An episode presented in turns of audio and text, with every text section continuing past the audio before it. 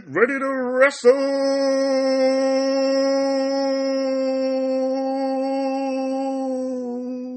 with my thoughts.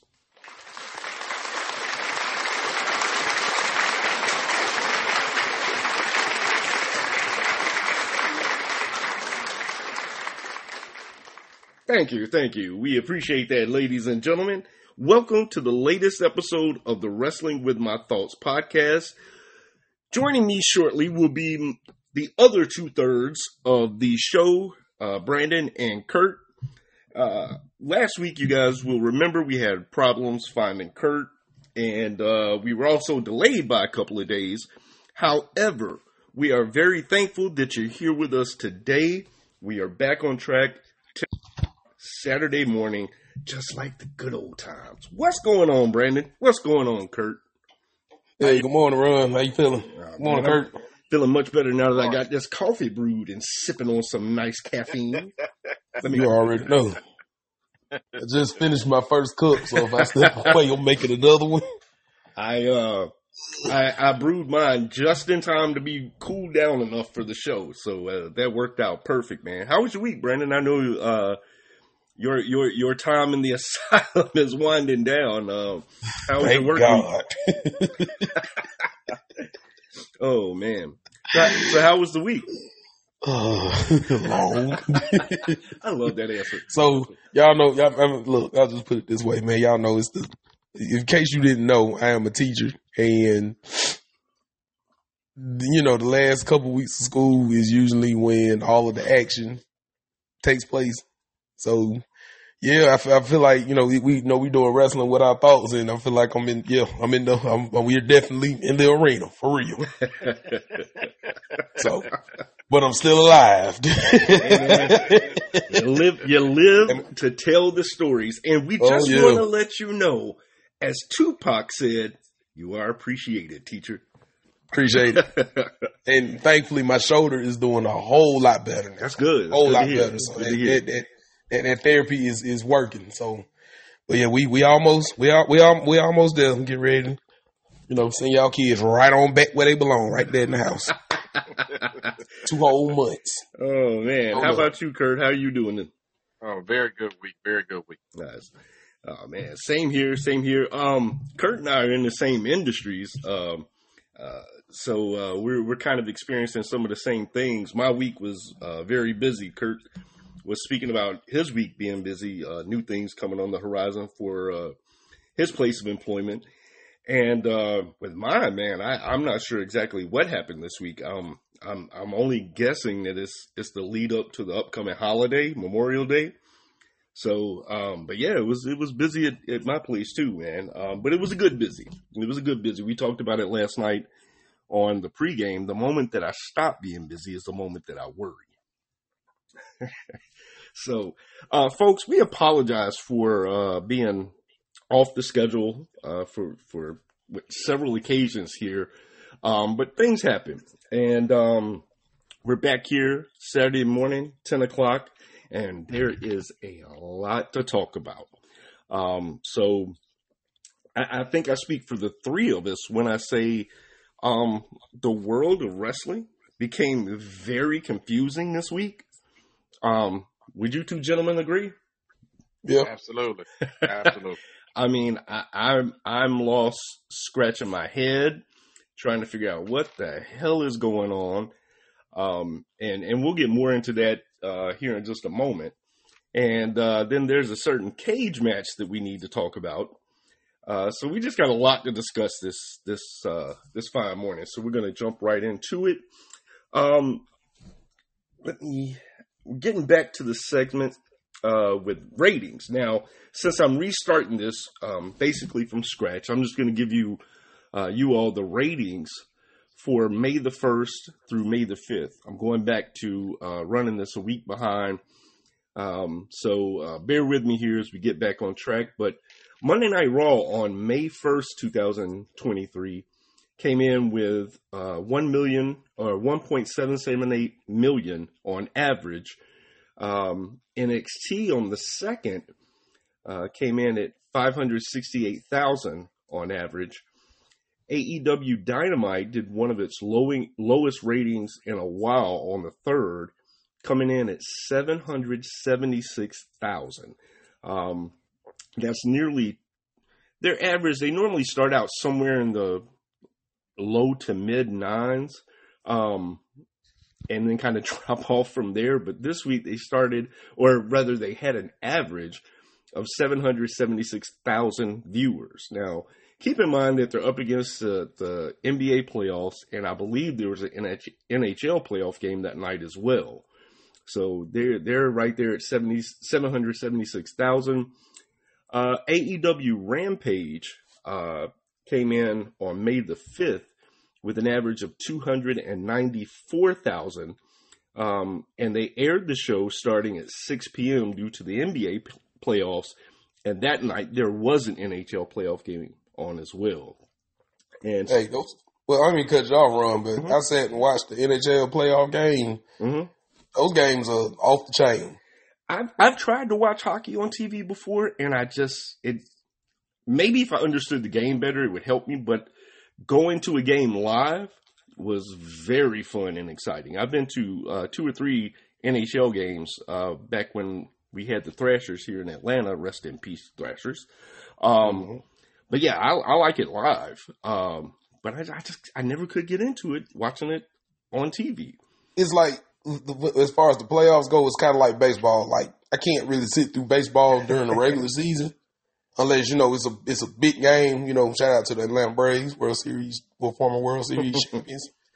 But, um, yeah, like these, these playoffs have just been, they, and I think the Playoffs? ratings for the NA, the ratings for the NHL playoffs has, has been like the highest it's been in years. Okay, And I would probably give TNT the credit because they have a pretty damn good pregame show for that. So Yeah, the They- they- playoff, yeah. the playoff atmosphere, like Brandon said, with, with baseball, it's the same with hockey. It's very, it gets more intense and that you, you can watch it more during the playoffs versus regular season.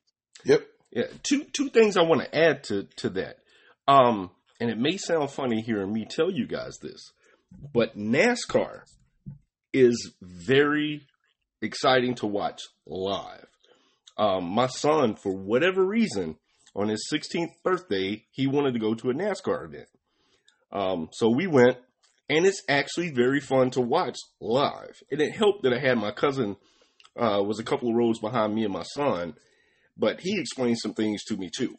Um, but it's very fun to watch, but boring as hell to watch on TV. Yeah, I had a friend of mine a few years ago. He told me the same thing. He said, I, he said, I was watching on TV. I couldn't watch it, but he went to a live event. He said that's one of the best times he had in his life. Yeah, I'm telling you, man. If either one of you get a chance to go to one of the races, uh, one of the the um, NASCAR races here at Atlanta Motor Speedway, go. Um, if if nothing else, you can say, "Hey, I've I've had that experience." But I'm telling you, it is it is fun watching it in person. And once you understand, like I said, my cousin explained some things to me. Like I thought all those guys out there on the track were trying to win the race, and that's not the case. Um, some of those guys are teammates, and they're basically uh, trying to help the main guy of that team win the race. Mm-hmm. Um, I never knew that. So, Yep. but yeah. And the second thing I wanted to add to that, just because we mentioned the NBA playoffs and how everything's looking good right now, I watched the movie Air last night. Have either one of y'all seen that yet? I have not had the opportunity to watch to go see it yet.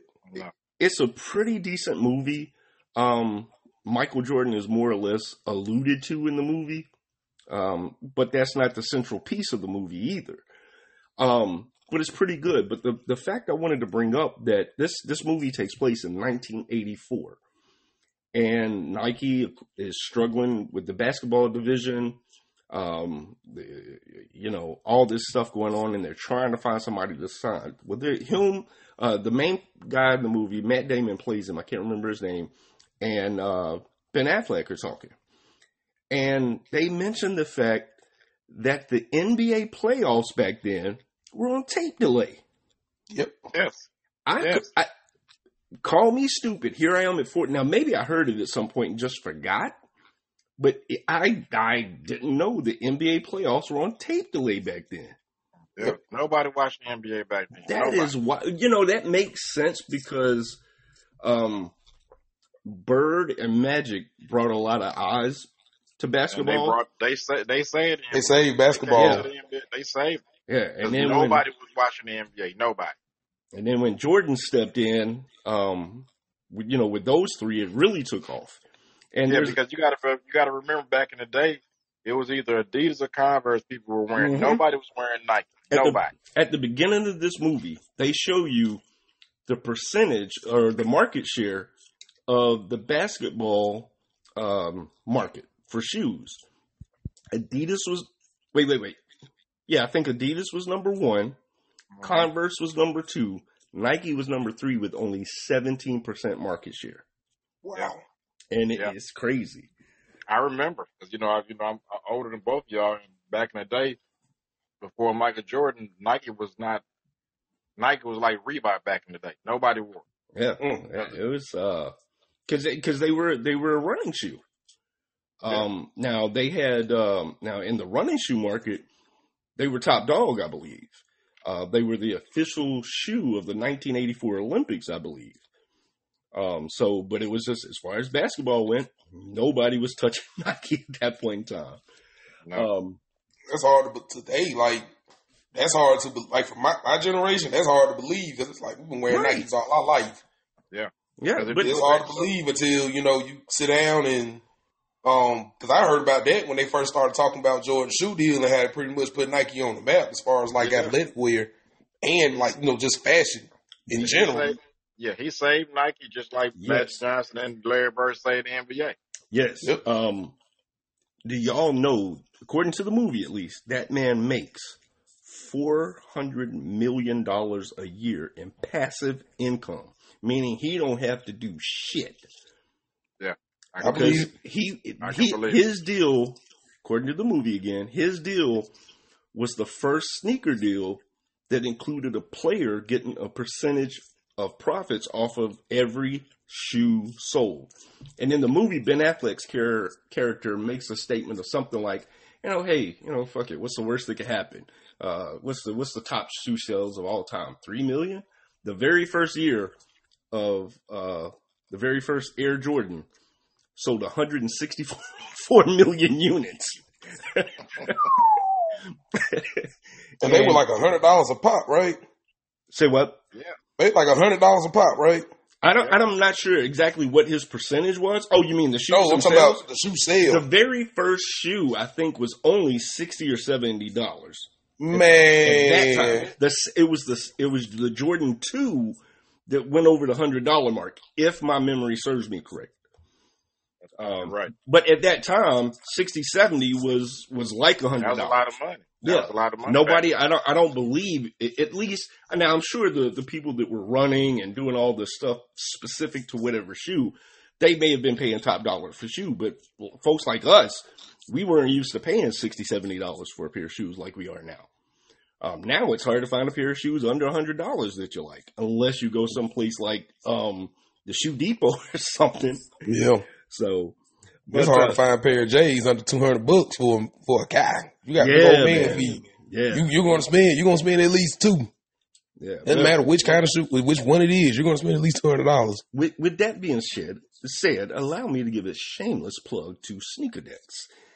If you want J's, he's got them. Um, so going back to wrestling, uh, rounding out the week of May fifth, SmackDown came in at 2.059 million viewers on average. I believe, yeah, that show too, because it was the same as Rampage, was up against the NBA and NHL playoffs. Um, I think it's going to be hard. I shouldn't say that.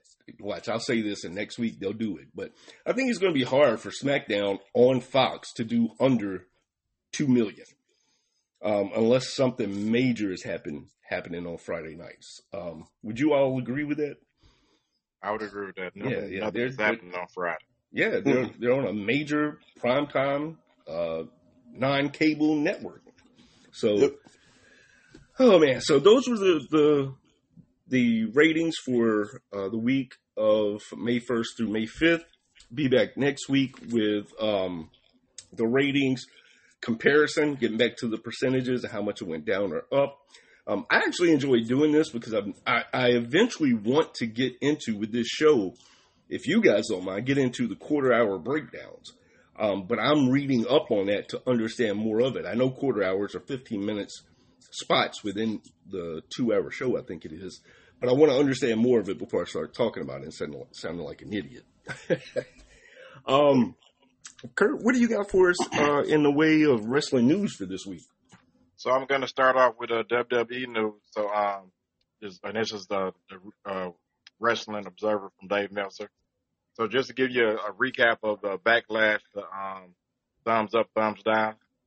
Um, it was 97.8% thumbs up, 0% thumbs down, 6% thumbs in the middle, which we all agreed on that. Yes. Uh, best match, um, they have Bianca Belair versus Iyo Sky, which I think we all said that as well. Yes. Mm-hmm. Um, worst match, Rhea Ripley versus Zelina Vega, which I definitely thought was the worst match. hmm Um, and then from there, um, it goes on about the Puerto Rico uh, pay per view. So they saying that, um, that that was the first event they had in Puerto Rico in 18 years, and they that was the hottest crowd in Backlash history, which I definitely agree with that. But they were kind of comparing it to um, the 1997 Canadian Stampede, and I can see the similarities to the crowd involvement to um, Calgary versus um, Backlash, to where it's some kind of similar. So I definitely can see how they made that comparison. Okay. Yeah, I, I want I want to go back and watch that because I haven't seen it probably since the night it happened. But uh, Oh, I remember that that being a crazy night. Hey man, that's Canadian Stampede was one of the best pay per views I've seen in my life. Yeah, I I will second that. I watched it. I've sat down and watched it maybe two or three times, and told them that damn crowd was on fire. Yes. And y'all know, you know, everybody knows like the, the Hearts are um they are uh gods over in Canada. So And you know, they were baby faces because they were in Canada and the other team they were facing were heels. Well, he- Yes. yeah, And man, when I tell you off the chain, that was off the chain. oh yeah. Hey Kurt, before you go any further, something just popped in my head. I meant to bring up while we were talking about the shoe thing. Um, Brandon, what what year were you born again? If you don't mind me asking. Ninety. Okay, Kurt can attest to this. You were in your your young formative years. Uh, we were well into our teen years at that point. But man, back then you had like a huge selection of, of shoes. Now Nike was still the top dog, um, but man, Reebok was popping in, Adidas was still popping in. You had British Knights still. You had uh, Diadora. You had um, Lottos, and um, there were some Ellesse. There was just a lot of shoes back in like the early '90s through probably 2000. Um, I always say that the nineties, even though, even though because I you know kind of came in on the tail end of that, but I feel like the nineties was like the golden era of sneakers because they're still reproducing those sneakers from the nineties and people are still wearing them. yes, I even have some in my closet like right now. A couple of them I got to get rid of because they are just extremely old and beat up. They're no good anymore. But I'm like, hey, if they roll back around, they come back in style. I only had to go to the store and buy them. All I got to do is pull them out. I had a pair of, I had a pair of, I had a pair of Griffeys that were like that, and they, uh, I, I got them when they first re-released them. I got a pair of silver ones. okay. I got them when they first uh, released them, and um, we re-released them, and then it came back around maybe three or four years later, and I pulled them jokers right on back out. I got a I got a quick funny story about shoes, and then we'll get back to the wrestling news. Um, Yeah. I don't know if you've ever heard of the shoe company called Troop, T R O O P, Troop. No, I have not. Okay, Troop was was pretty big between I'll say eighty six to eighty eight, maybe eighty nine, and LL was wearing them. Back in the day, there was some other uh, rapper, but LL actually endorsed them, like had a deal with Troop. And yeah, Kurt knows where I'm going. Okay, so I got a pair. I finally got a pair. And I'm going to school at East Atlanta Middle School at the time. Shout out to my former uh, East Atlanta alum and slash Thurgood Marshall, which is what it became the next year. But I finally got a pair. I'm rocking them in the school, right? all and and just seemingly out of nowhere came this rumor that the KKK made troops. Damn. Keep in mind, I'm going to a majority black school. Oh damn. And you was in East Atlanta. Oh damn. I was, a, and I told you last night the neighborhoods that they they pitched in to put in that school, right? Shout out to East Lake Meadows. Thomasville. I live right around the corner from Thomasville, but oh bro. and then in Lakewood, I was uh, right around the corner from Carver Homes. But anyway, I'm I'm a white kid in a nearly all black school wearing troops when the rumor hits that the KKK is making troops. Oh damn. I quit wearing those shoes with the crookedness. I, I, if you knew what was good for your health, I bet, you, I Goddamn bet right. you and then, and then, uh, uh, this is the, the last part. Um, right before all of that hit, I was able to get a second pair when the Zayres on uh, Stewart Avenue. Boy, boy Wait. you really going back, man. yes, sir. The Za- I was able I'm, to la- get. I'm a- laughing at Kurt laughing by the way because I don't know nothing about none of this damn shit. It's way before my time. I'm and a I real was, AT alien. I ain't never heard of I was Zayres able in to get a life. pair. Listen, listen, listen, um, Brandon. Ron digging, he digging way down deep. God damn. Yes, yes, Zayres. Do you even know what Zayres is, Brandon? No, the only old school store that I know is what that Walter sitting over there at Georgia State. Okay, Every, every, everybody done bought a pair of sneakers out of that damn store, okay. Are they still open? including Yeah, they're still still open. open. I went down there uh, like a couple of months ago. Um, but anyway, I was able to get a second pair. The ugliest fucking shoes you've ever seen. I bought them just because they were troops, and then so now I had two pair of troops that I could not wear unless I wanted to get my ass beat. So, Damn. with that being said, back to you, Kurt. Okay, uh, so let me read this. WWE didn't announce any actual business numbers past listings. They listed 17,966 as the attendance. The paid attendance was about 15,000 and it was the instant sellout. And it was Okay. the largest gate in excess of 1.5 million and the most viewed backlash in history. Viewership was up 28% from last year's backlash. And on Peacock, they have far more viewers than they did on WWE Network, which we all know that. Mm. Peacock increased 61% in home, so game was not anywhere close to that Peacock um, expanded reach. They also, they also booked the backlash, broke the backlash merchandise record with the best-selling item being. Do y'all want to guess? Um, I, I, I'm I'm going to say the bloodline. Brandon, Bad buddy. LWO, Puerto Rico T-shirt, Okay, Oh, I was close. Oh, Okay. I was close. I was close. But I can see that. Yeah. okay. Their best-selling item. You you, yep. I, good good good job at swerving me, Kurt.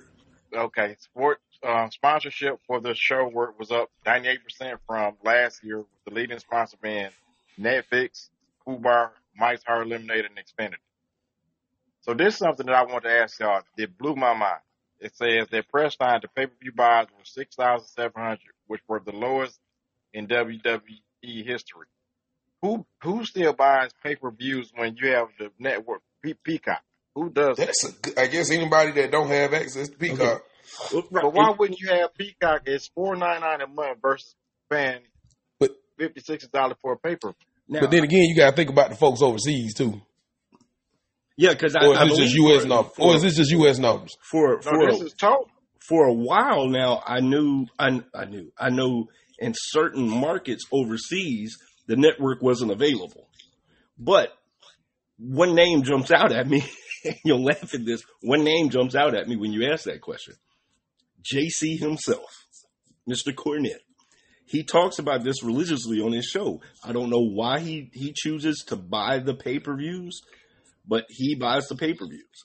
He does. I'm gonna tell you why he buy. He buys them because Jim is, you know, he's still that old school legend. He believes in and believe in supporting the brand, so he's gonna pay for it. And I think that's why he still buys. Because I know, yeah, you right, 100. percent He buys all the pay per views. He buys them and DVRs them. If he if he doesn't have time to go back and watch it, he'll he, that, or watch it live. He'll go back and watch. So yeah, you, you're definitely right about that. So with with that said, Kurt, I can I can see how and why it's the lowest selling pay per view. I, I think it's. I'm not going to say foolish, but I think it, I think it may be past its time to report those numbers because, like, Absolutely. you know, Absolutely. it, I mean, like you said, not excuse me, not too many people are buying them anymore. So I can see it being the lowest grossing. Uh, that's that's the one thing that, as a fan, I loved about the network when it debuted. But from a business perspective, I was left scratching my head like they're gonna lose a ton of revenue. hmm Yeah. So, but I remember sitting back being a kid, like I can't wait till the day I get to buy these pay per views. I make enough money, and lo and behold, 2014 rolls around. WWE Network, I can get this. I get this shit for nine ninety nine. I can remember. To, I can remember to this day when they announced it. Ron texted me and said, "Hey man, do you see this? And are you gonna buy it?" And I said, "Yes, I am." Goddamn, right. can't beat that. I'm like, I remember.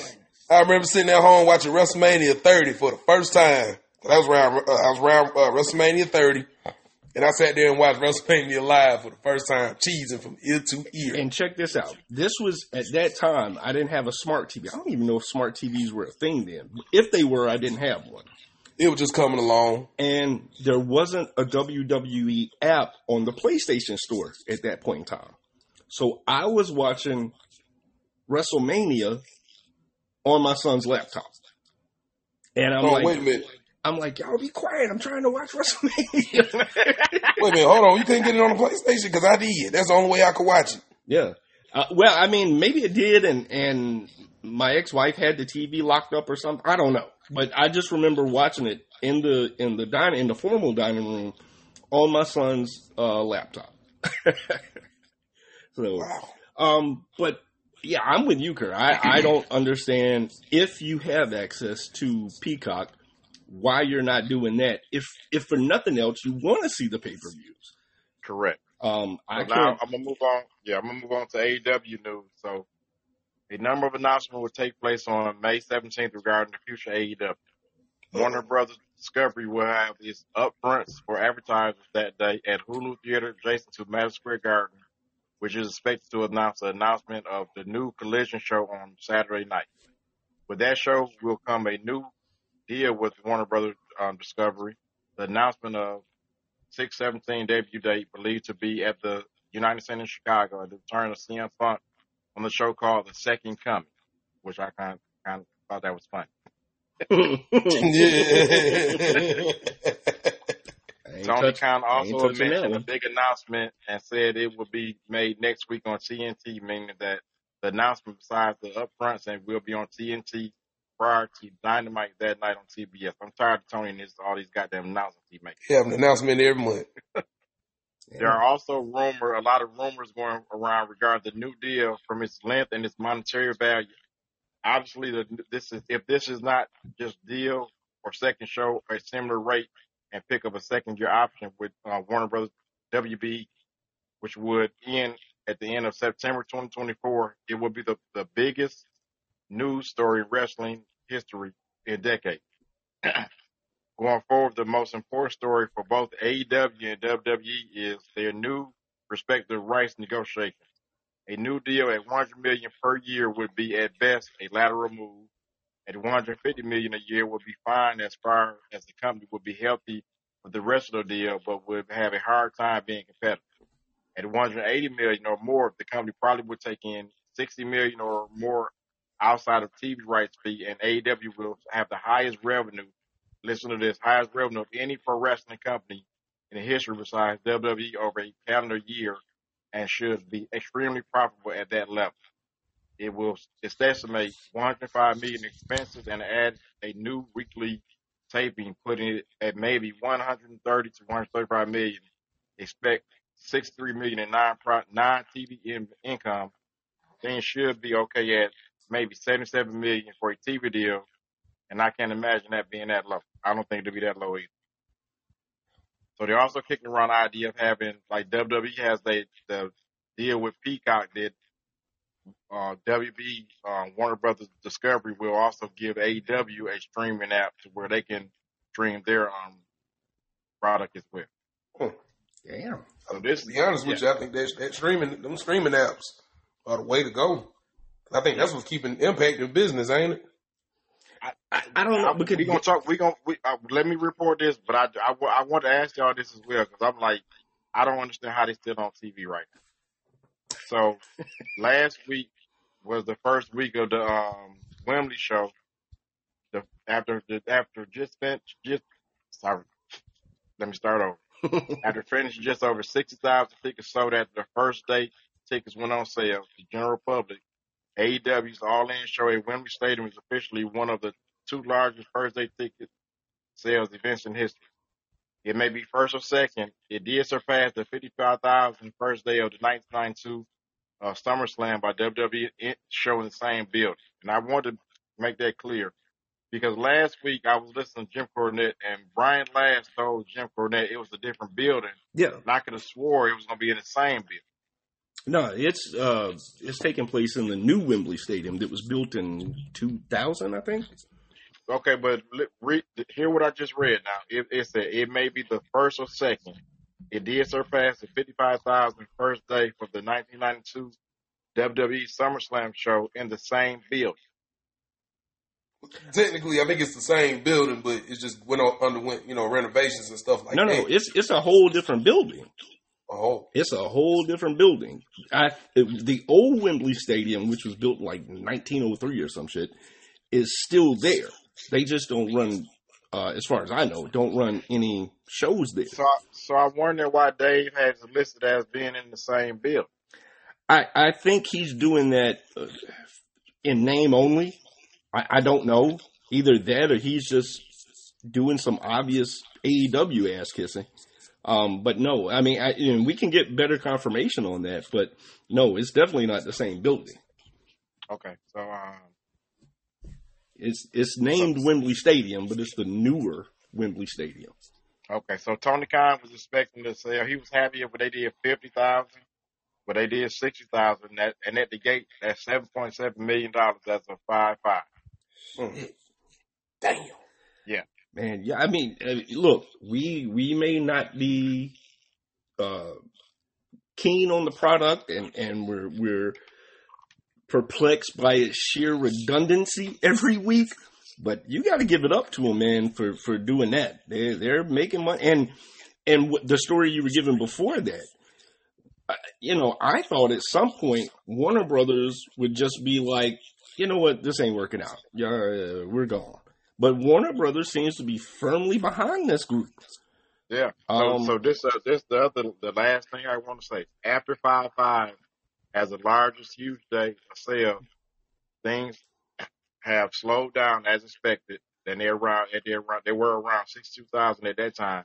But tickets sold total is seven point nine million. Mm. That's the gate. Mm. That's the gate. Everybody, oh, they finna get paid. Hey, boy. So as of today is the thirteenth, I, I, can- I can see them going eighty, maybe ninety thousand before this is all said and done. Boy, I can see if it. You a I can wrestler see in AEW. If you're a wrestler in AEW right now, you better hope pray to God you on that show, boy. Uh, yeah, Dang. and and, I'm and just I'm just hoping with all these tickets sold that Tony they can put on a good show. here's That's what I'm hoping. Can you put on a good show? I, I think what's going to happen, and I hate to be the pessimist of the group, but I think it's going to be the same shit, different show. Um, unfortunately, because they haven't shown us anything different, in my opinion. Um, I I agree. Totally agree. but I think because the UK fans, from from what I'm reading and understanding, now if there's any people out there listening to this who are in the UK or or whatever or have more information, please let me know. But I think the UK fans are just starved for some live wrestling action uh, from a larger promotion. I don't know what they have in, in the UK, and, and pardon my ignorance for that, but I think the the UK fans are just starved for some some lar- or uh, live action, and that's what they're going for the the You might be spectacle of it all. Um, now that's not to say that I- I'm sure that uh, Claudio is going to be liked and and uh, Bryan Danielson, um, but I don't know. It, remains to be seen, and hopefully, I, this is an uh, an instance where I want to be proven wrong.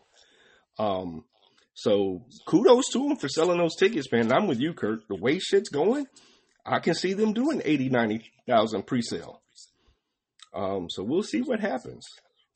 Mhm. There is one thing I want to bring up that I think is noteworthy that I saw uh, actually just a few moments ago. But um, with the WWE going back to Saudi Arabia, um, Sami Zayn has decided to go this time. Um, I think that is, for to me, that's pretty uh, noteworthy news because Sammy didn't go before. Uh, for those of you that, that don't know, uh, Sammy is uh, Muslim, and I did not know that. yeah, yeah, Sammy, Sammy is That's why he didn't go the last time. Um, but he's, I can't remember. There's the, and, and forgive me if I'm wrong on this, folks, but there's the Sunni Muslims and the Shiite Muslims. That is correct. I don't know why I'm saying Muslims like like I'm it's 1965 or something.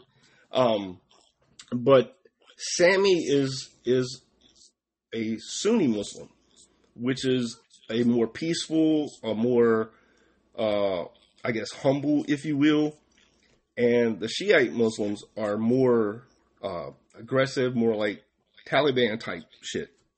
And I don't mean to generalize anybody, but that's my understanding.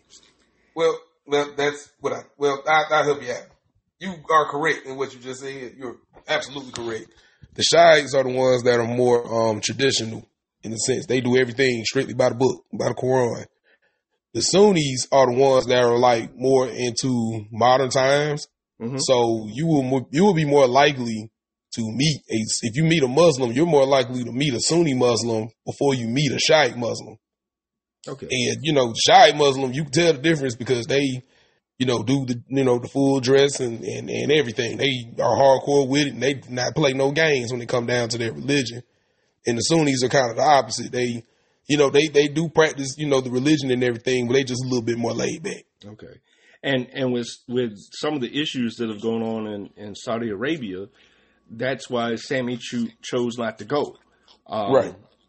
Because I think of- whatever the issue was, I think that the issue got squashed, and it's a more peaceful relationship, and so now that's kind of gave him the green light for him to go ahead and go. I'll I'll check into that myself too because I'm I'm genuinely curious about that because um, the the the Sunni Shiite um, feud, for lack of a better word, since we're talking about wrestling, goes back a long time, um, and so it's it's going to be interesting to see or read rather um, why Sammy made this choice. Um, I will tell you guys now. Most likely, I will not watch that event. So when we review it, um, I'll uh, I'll chime in on, on what I've read. Um, but I have some some personal. Well, I shouldn't say personal reasons. I'll make it public. I just there's some things that the the government of Saudi Arabia or the royal family of Saudi Arabia Arabia have done, um, and some of the things they've contributed to um, taking human rights away from people. Uh, so I just don't want to. I, I don't want to support it. Now that being said, um, there are businesses every day that I that I give uh, my money to that do the same thing. So I, I don't want to be, you know, I don't want to come off as self righteous. This is just one of those things that I know about and I don't want to support. So um, now, with that being said, back to our regularly scheduled wrestling program. Um, Yeah, I'm done. I'm done with the news, so we can we can start. All right. So uh, we're going to jump into uh, the review for Monday Night Raw. But before we do, I'm going to play the clip that you guys have heard. I'm not sure if uh, our listeners have heard. Before we go into Monday Night Raw, this is after uh, Backlash at the, the post game, I guess, press conference. Um, Triple H talking about the tournament. But starting after Backlash this Monday night on Raw, we will begin a World Heavyweight Championship tournament. It will be across both brands. On Monday Night Raw, there will be two triple threat matches with the winners facing each other later that night to determine a winner for Monday Night Raw. That Friday on SmackDown, the same thing will happen. Two triple threat matches will take place. Those winners will face each other at the end of SmackDown to determine a winner there. Those two winners from Raw and SmackDown will then go on to Night of Champions, where one of them will be crowned the new World Heavyweight Champion. Okay, that's where we pick up Monday Night Raw because what he just did um, confused the shit out of me. I'll speak only for myself. Um, so let's dig into Raw and then dig more into this tournament and the new title. And may I just say, looking at that video as we listen to it, that new belt looks nice, except for that damn logo. Yeah, I agree, hundred percent, hundred percent. That's the only thing I don't like about that belt. All right, here we go with Monday Night Raw taking place on May 8th, 2023 at the VyStar Veterans Memorial Arena at Jacksonville, Florida, AEW's backyard. Uh, let's see. We start off with Cody coming to the ring to cut a promo talking about Brock Lesnar. Um, it was what did y'all think about this promo, Kurt? What what were your thoughts on this promo? Because I mean, he jumped out of the ring and went and talked about the tournament. He kicked off the tournament. It, it was. I, I, don't understand why they started the show off with this. What did you think? I didn't like it at all. Okay, and I, am same with you. I don't know why they started off with that, but I didn't like did not like it one bit. Yeah, same here. I, it was just again con- confusing. It was they tried to fit in like five pounds of shit in a two pound bucket. Um, and so not not before you get to Brandon, and this is something that I'm I'm seeing more and I feel more, and I'm not sure if y'all picking up on it, but it's like they're shoving Cody down everybody's throat like they did with Roman mm-hmm. in the beginning, to where I don't think that's gonna work long term, and they're gonna make it, it's gonna be the reverse of what they want. Because it's like you, you you keep just shoving and shoving, shoving, and you don't need to do it. He's already over with the fans, so just stop. Especially given what happened on this night. We'll get to that yeah. in just a second. Yeah. Um, Brandon, what were your thoughts on the opening promo by Cody and everything that went with it? So, I thought by him coming out to do the promo, I thought that he was going to kick off the tournament in the ring. I thought he was going to wrestle. Yeah, because he was already in full ring gear. Right, and then he went back to the back and I'm like, wait a minute, he ain't gonna be in the match.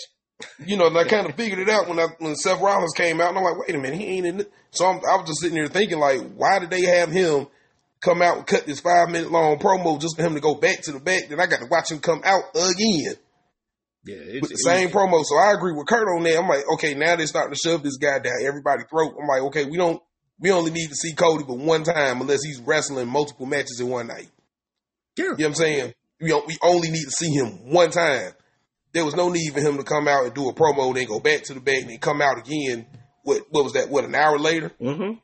If that, and, um, what forty five minutes later, and then you know do the same. I'm like, I don't. What, what, what was the point of all that? Yeah, it, they could have kicked off with his triple threat first, and then went you know to the to the other triple threat, and then I'd been if I'd felt a little bit better about it, but you know, I ain't think the promo was really needed because I feel like the belt, the tournament selling itself.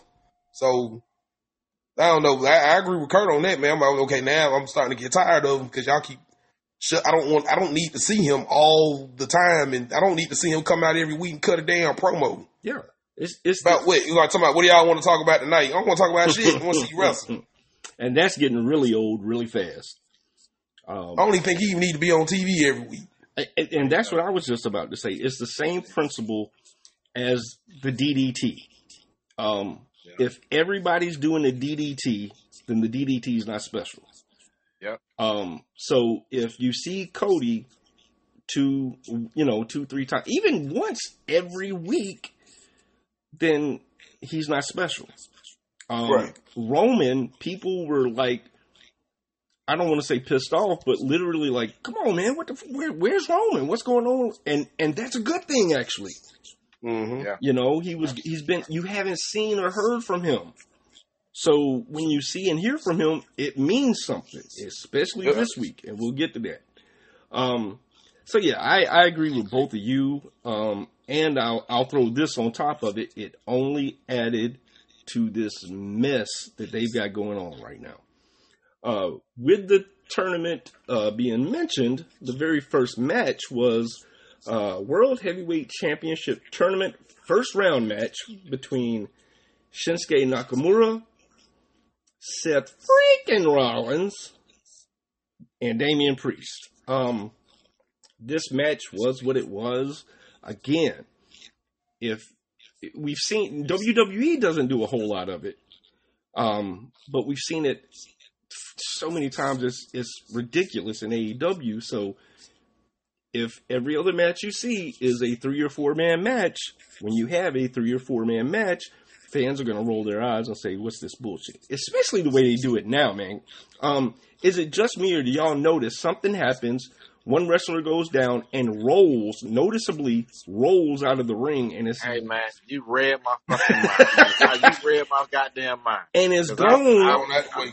Hey, I'm so sick of that shit right yes. there. I am so sick of that because I'm like, is this goddamn me? No, Is it ain't me, you. Or am I tripping?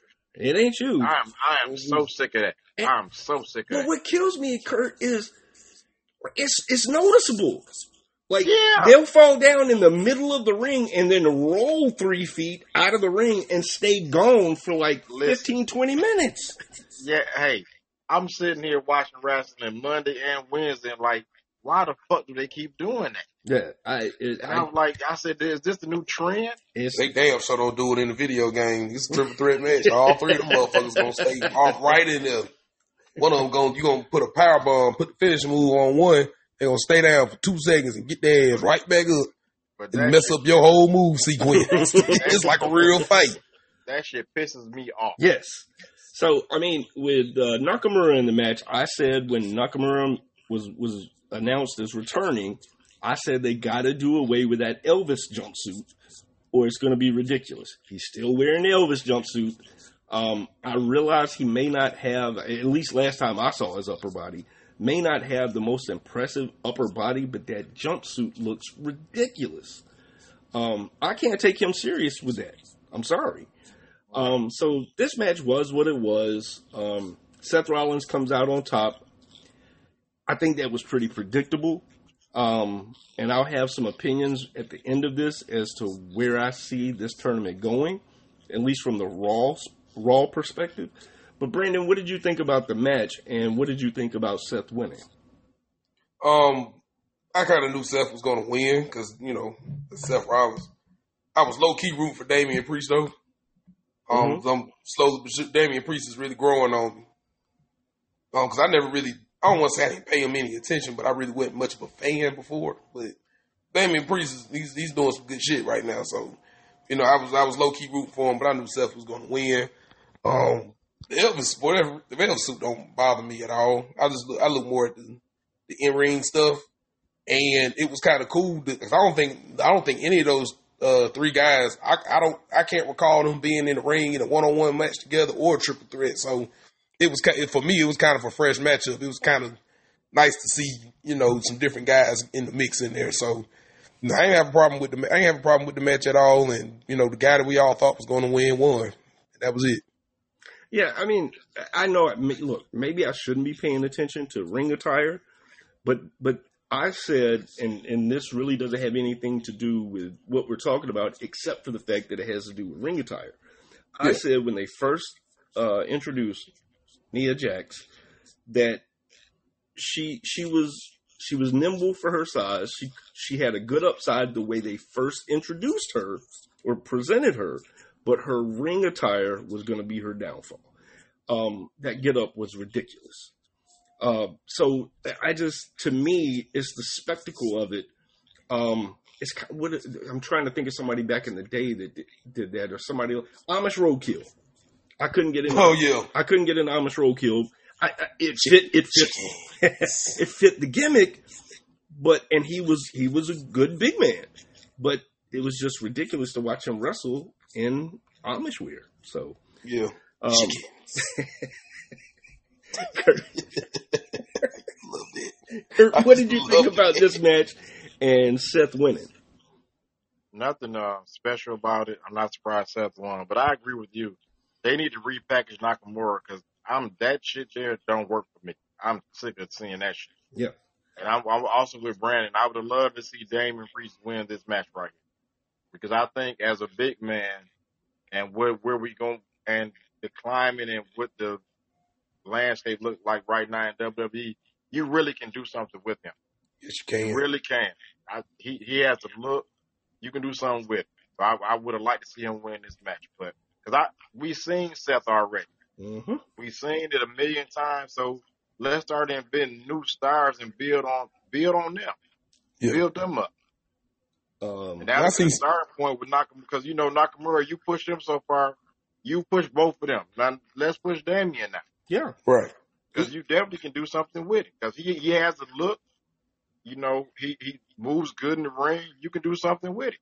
I think he's going to be the star that comes out of the Judgment Day I, Absolutely. I totally agree. Because totally- Ben's already been the champion and everything.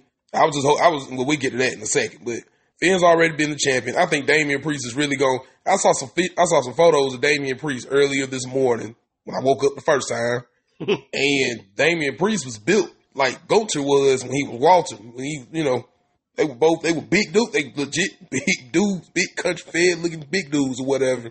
And they showed basically his body transformation, and I was like, well, damn.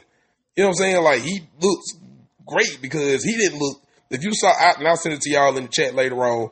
But if you look at him then versus now, you wouldn't even be able to tell that was the same person. Yeah.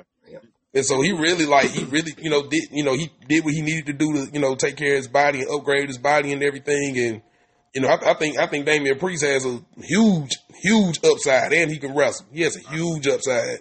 I totally agree. Totally agree.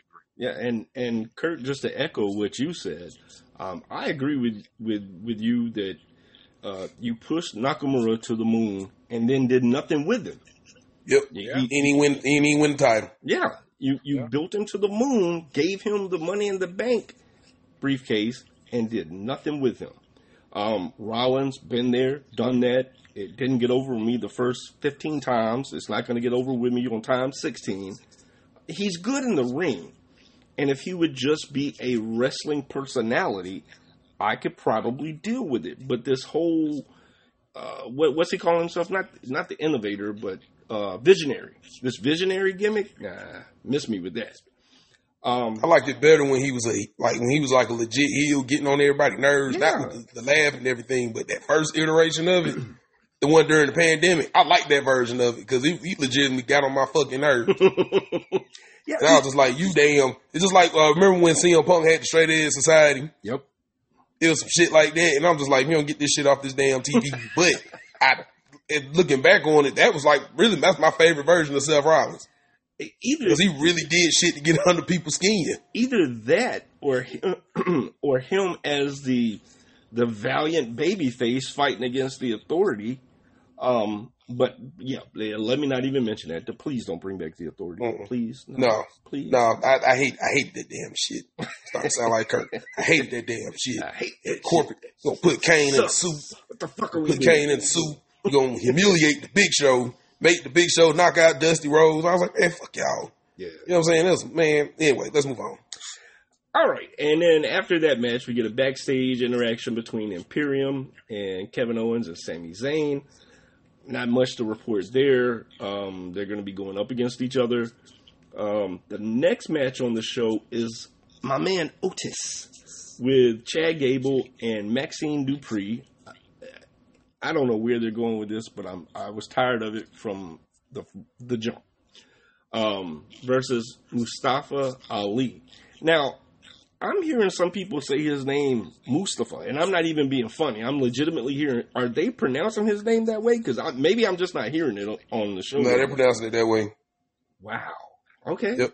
I think that might be the way he wants it pronounced too, because I Oh, think okay, he's. A, okay. I, I think I think he's Muslim too. I think I'm not Wow, mistaken. okay. I've just never heard the name spelled that way pronounced Mustafa. Okay, so I'll correct Yeah. myself. No, I, I've no, I've known a couple. I've known uh, I've known a couple of folks in my time that you know they name was you know we'll say Mustafa. They're like, no, it's Mustafa. Oh wow. Okay, Okay. So I've heard it before. Uh, well, you know, I've probably heard what I think is the strangest name for a child ever in my life. I knew someone by the name, legitimate birth name, Adidas. hey, Wow. I had a student. Look, check this out, Ron. I had a student named Feli, and then ESPN did a piece where kids were naming naming their kids after ESPN. They call it ESPN. Atlanta forever. I love it. Mhm. Oh, But it wasn't spelled that way. It was spelled a different way. I'm not going to spell it. But um, getting yeah. getting off track again on shoes. I'll just ask this question and then we'll move on. we're gonna have to change the name of this show. How do we pronounce Fila? Fila. We're gonna have to. I think we're gonna have to change the name of this show. Wrestling with my thoughts and putting on my shoes. Uh, Wrestling with my thoughts, sneaker edition. Otis versus Mustafa or Mustafa Ali. Uh, Chad Gable wanted Otis to do, do the caterpillar on Ali. Um, I'll say this, man. I, I, it's stupid, but it looks funny seeing that dude do that. Uh, the winner, though, of this is Mustafa Ali. Didn't expect that, but um, again, I, I'm going to beat this horse until it's a bloody pulp.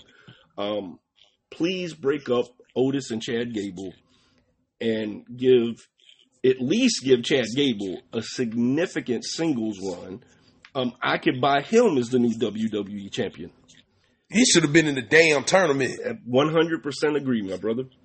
So, uh, with that said, sir, how did you feel about the match? Pass. Okay, okay, I was going to mute it and do something real quick, but Kurt, what did you think about the match? I, I echo you. Please break this team up for God's sake. Yes, Break them up and let Chad Gable go on to greener pastures so we can do what we know he can do. This is a crying fucking shame what they keep doing to this man. Even what they're doing to Otis. Just break them up. Yeah. God damn it. Break them Hey, up. you know, You can get a better run storyline if they feud against each other. Let's let's do that. But and this it's a lot of beating them every week is fucking stupid. it's a lot of superstars that's echoing the same sentiment.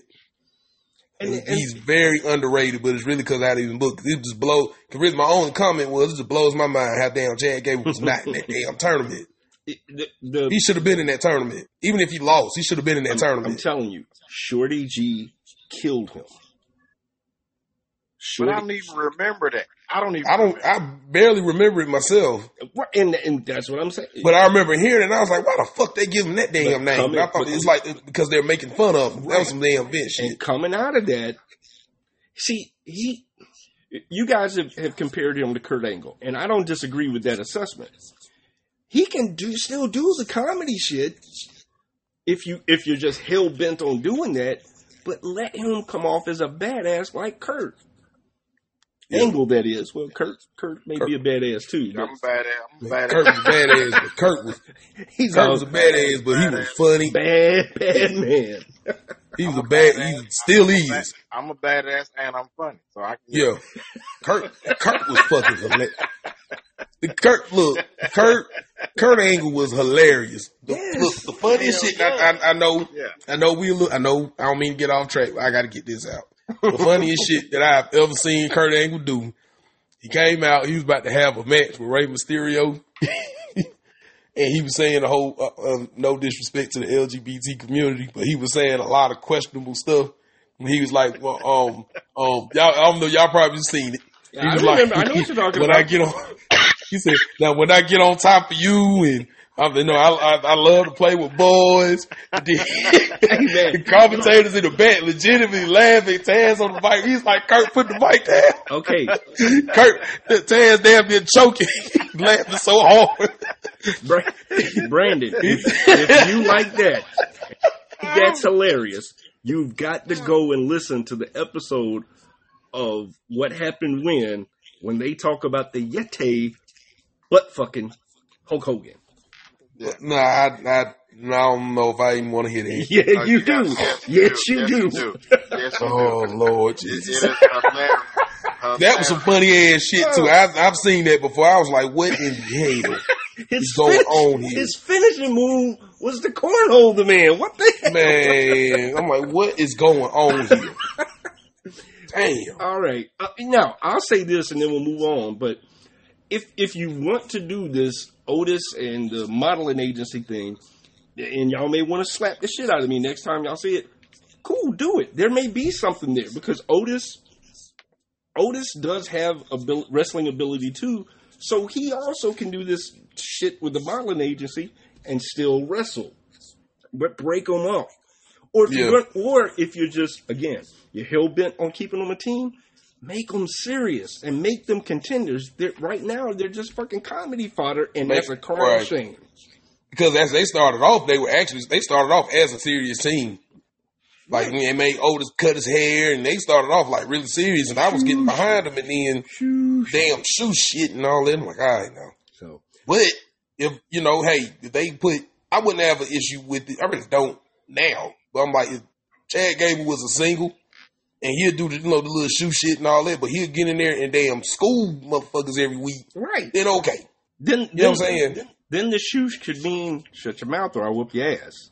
Exactly. You know? like you know, when you hear this, you might want to, you know, because now, I'm, now I'm gonna kick your ass. Like really, the- I'm gonna out, I'm gonna out wrestle you and make you look stupid. Be like the Miz. When my hand goes up, your mouth goes shut. Right. When I say shoes, Sound your like- ass gets whooped. Sound like a damn teacher. All right. So backstage, speaking of the Miz, uh, backstage, the Miz, Miz says when he, when he wins the World Heavyweight Championship, it'll put some respect on his name. Ah, man. Good Lord. Hopefully that's not the case. Anyway, moving along to the next World Heavyweight Championship tournament of the uh, tournament match of the first round. Cody Rhodes versus Finn Balor versus Awesome The Miz. Uh, Cody came out again the second time within like an hour. Um, the match was the the match wasn't bad. Um, I'll say that, but the finish, and this is putting it lightly, shocked the motherfucking shit out of me. I did not see this coming. If that was their intent, great job. I don't think it was the right finish, but what do I know? I'm just a guy sitting in a chair with a microphone in front of me talking about this shit. Um, so I didn't like the finish. Um, and we talked about uh, people getting tired of Cody. Kurt, this is what I was talking about when we'll get to this later. You beat him. Granted, he beat Brock Lesnar, and that was a very good match and a very good finish. But you beat him twice in in big moment matches that fans were either wanting or expecting him to win. So that coupled with him coming out every week, what do you want to talk about? The fans are going to turn on that shit quick. Yep. yes, Um, they are. Yes, they are. so And go ahead, Kurt. So Go I ahead. I'll, I'll kick it to you. Go ahead. I thought the match was okay, but the the finish killed all killed everything. Mm-hmm. The finish killed everything. It was stupid as fuck. I don't even know why Miz was even in this goddamn tournament. And that Mhm. was that was something that pissed me off as well. So they they did all this this all this was bad. All bad. Yeah, I, it's again the title of this show is "What a Mess," and this is part of the mess. Um, Exactly. I don't get it, and and we'll go into greater detail of this whole tournament and the convoluted mess behind it once we're we're done with uh, the SmackDown review. Um, so yeah, uh, Brandon, what did you think about this match? And I'm to take a quick break, fellas. So go ahead and, and tell us what you think, Brandon. If you guys want to talk amongst yourselves, I'll be right back. All right. So I thought the match was fine. I would have traded the I would have traded the Miz for Chad Gable any day. Um, the finish came out of nowhere. I didn't think that that was going to happen. I honestly thought Cody was going to win the match and then go on to the final. But um, that didn't happen. And I'm telling you now, if the next time when they, uh, I think they're going to be wrestling at the next pay per view at the end of the month, if Cody Rhodes beat Brock Lesnar again, then the fan, I think the fans are going to start. They're going to start turning, especially if Cody's doing promos every week, and then Brock goes beat the shit out of him, and then next thing you know, he beats Brock Lesnar again. So now you turning him, you're to turn him into John Cena. Like, okay, he's unbeatable, but what do these wins and losses mean at the end of the day? You know what I'm saying? Especially you're beating Brock because Brock's been losing in a whole. He's been losing quite a few times or whatever. So I don't know. Like I, I agree with the finish. No, I think Cody. I, I think it would have been better if they would have done that in the final match at the end of the show, and, and Brock come out and cost Cody that way instead of doing it in a triple threat. That's just me. Right. Didn't have a problem with Finn. Didn't pro- didn't have a problem with Finn Balor winning. And I guess it, was- it no, it was you know what? And I, I forgot all about the last time him and uh, Seth Rollins hook, hook, hook, hooked horns. You know they um, that was when he got hurt and everything. We'll get into that um, later. But I would have liked to see Cody win that match, and then the finish that they did come at the end of the show. That's what I would have liked to see. I probably would have felt a little bit better with, that. Speaking of the end of that match, um, Lesnar comes out and uh, attacks Cody, giving him an F5 on the announce desk. And that was a good segment. I think it there was I, there was something going on between the communication between Lesnar and Cody and the mic and all that, which made it look silly. Um, but I think it was a it was a good statement for Brock to make come out and and assert himself still as the biggest bad, baddest man on the planet. Um, did either one of you have anything to say about what Lesnar did after the match? I thought it was a good segment, but I think it was somewhere on that mic. I think the mic had went out or something. Right. It looked like you know they have another overhead mic that they use, so I think that, that was the only way like the sound was coming out. Because I don't know if the audience could hear anything. Okay. Next up is uh, the match between Rhea Ripley, Whew, and uh, she's accompanied to the ring by the world's most hated wrestler, Dominik Mysterio, and she took on she took on the ever changing Dana Brooke. Um, and look, I'm going to come off like an asshole here, and I really don't mean to be. Uh, far be it for me to talk about, and I think we've even discussed this here on the show, but far be it for me to, you know, if you want to do things, do things. It's your life, your money, whatever makes you feel good, do it. As long as it's legal. I, I just don't, I don't even recognize Dana Brooke anymore. Um, I was never a huge fan of hers, but I don't even recognize the woman anymore. I'm not sure why she ended up in the ring with Rhea Ripley. Um, I, this was pretty much a throwaway match. Uh, Rhea Ripley coming out the, the winner, which I think we all saw that coming. Um, and then after the match, uh, she attacked Brooke some more. And um, Natty came out. It was good to see Natty. Always good to see Natty. Um, and then Dominik whispers something or says something to Ripley, and, and they take off. Um, is there anything you guys would like to say? Kurt, I'll pitch it to you first. Is there anything you guys would like to say about this match between Ripley and Dana Brooke? Uh, no, but other than Dana Brooke used to be a very attractive woman, and I'm not sure what's going on. I, I agree with that. with- I with- 100% with agree with that. made. Yes, she used to be a very, very attractive woman. So Mhm. I, I don't understand the things that's transpired over time. So, what about you, Brandon? What did you think about the match? It was what it was, and I'm with y'all. I don't understand why she getting all that work done like that because she was very pretty, very pretty. But hey, you know whatever make you feel good, man. You know she got her own reasons, and you know it's none of our business. So, but And you know, and and that's fair. That's that's really really fair. The last thing I want to I want to do is come off um like an asshole like that. Like I'm you know I'm hating on people for what they want to do or whatever. Fuck, I got tattoos and my family hates that I have tattoos. Um, and I'm getting more, and they're gonna hate that too. But yeah, one of them times you be like, hey, they'll be all right. but so I, I said all that to say, you know, look, if if she chooses to do whatever, have whatever work done she wants done, that that's fine. It's just wild. The first time she came back after all that, where I didn't even recognize her. So uh, it just continues. Um, Kurt, Kurt will love this. Backstage, Zoey Stark challenged Nikki Cross to a match tonight. Oh man, I, I saw that shit. I, I was like, what? I'm not getting a rise out of Kurt? I was like, what the fuck is going on? All right. Uh, next matchup is Kevin Owens and Sami Zayn, the tag team champions, uh, taking on Imperium, Ludwig Kaiser, and Giovanni Vinci. Uh, winner predictably winners rather predictably were Kevin Owens and Sami Zayn. I really don't have anything to say about this match. It was like a time filler to me. Um, so Brandon, I'll kick it to you. What did you think about this match between Imperium and Kevin Owens and Sami Zayn? Yep, thought the match was all right. You know, we all knew who was going to win.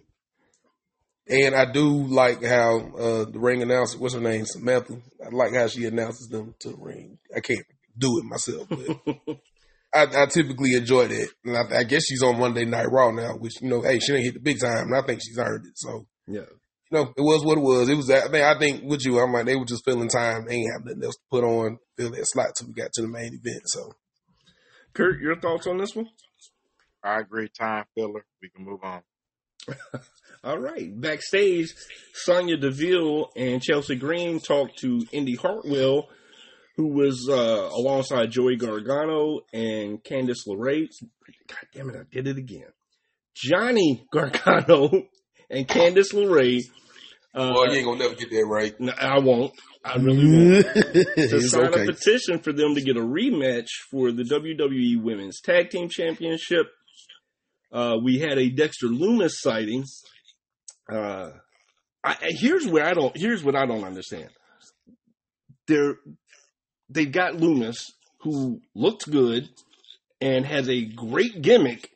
Well, had I don't know what the fuck he's doing with this, but uh, they're wasting him. This to me is like Gable and Otis. They are wasting Lumis in this spot instead of absolutely instead absolutely. of playing flunky to Gargano. He ought to be not literally, of course, but he ought to be murdering Joey Gar- God damn it.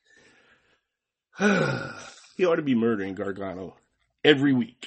Um, yeah. So I, I just yeah. think they're absolutely wasting Lumis and the, the scariest gimmick that he has. Um, uh, would you guys agree with that, or what are your thoughts on on Lumis? I totally agree. You, you they're wasting, the, they're missing the boat right now because you really make money with that guy. You really can. And why they not doing anything? He should have been in the goddamn tournament for this goddamn title. There you go. Absolutely. He could have been in there. Like, you know, you, you're missing a boat with this guy. Really, you really are. Absolutely. Um, Brandon, you got anything to say about this one? I have nothing else to add. All right. Next up, the match that Kurt was waiting for: Zoey Stark versus Nikki Cross. Uh,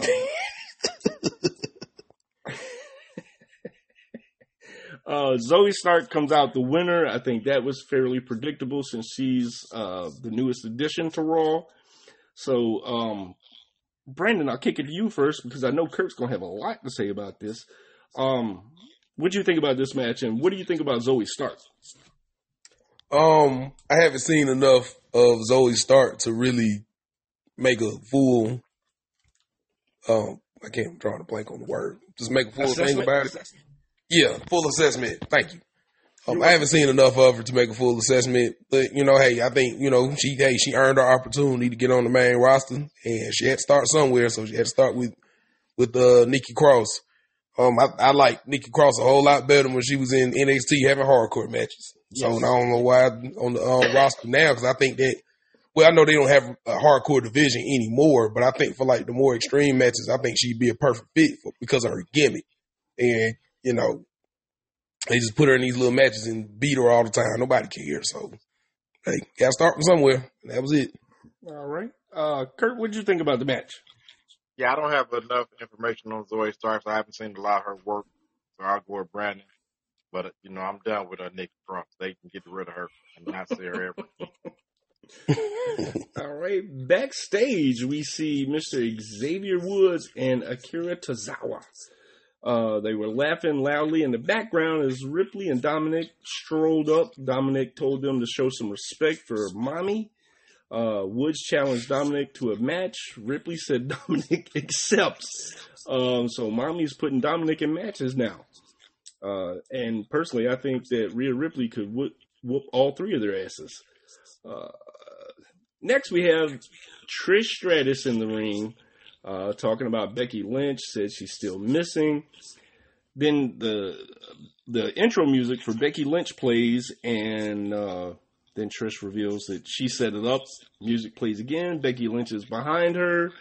uh, Dexter a couple of times, and Becky says the man is back.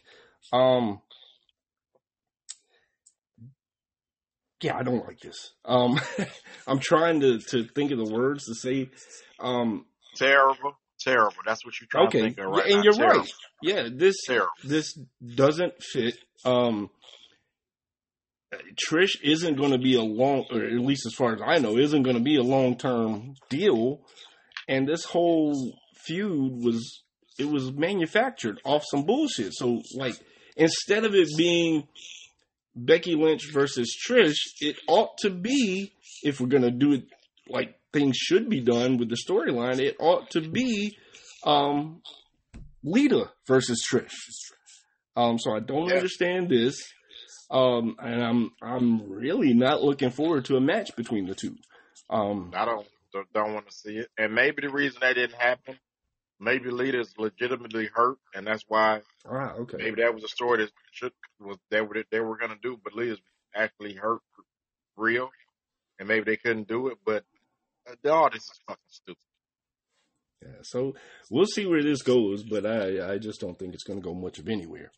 Um, next match in the ring is Dominik with Rhea Ripley taking on Xavier Woods, the most hated wrestler in the world, Dominik Mysterio. I think they ought to start billing him as that, the most hated wrestler in the world. Uh, Dominik Mysterio gets the win. Um, I think the right person won.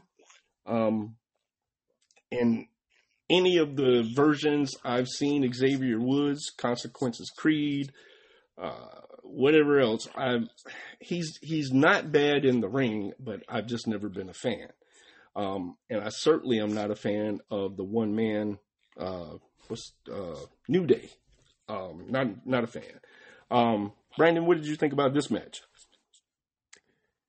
Right guy won, and Dominik is the best heel in the business right now. the best. It, it is hard to argue against that. Um, Kurt, what about you? What'd you think? Uh, I didn't think anything. I don't like either one of them, so we can move on. straight and to the point.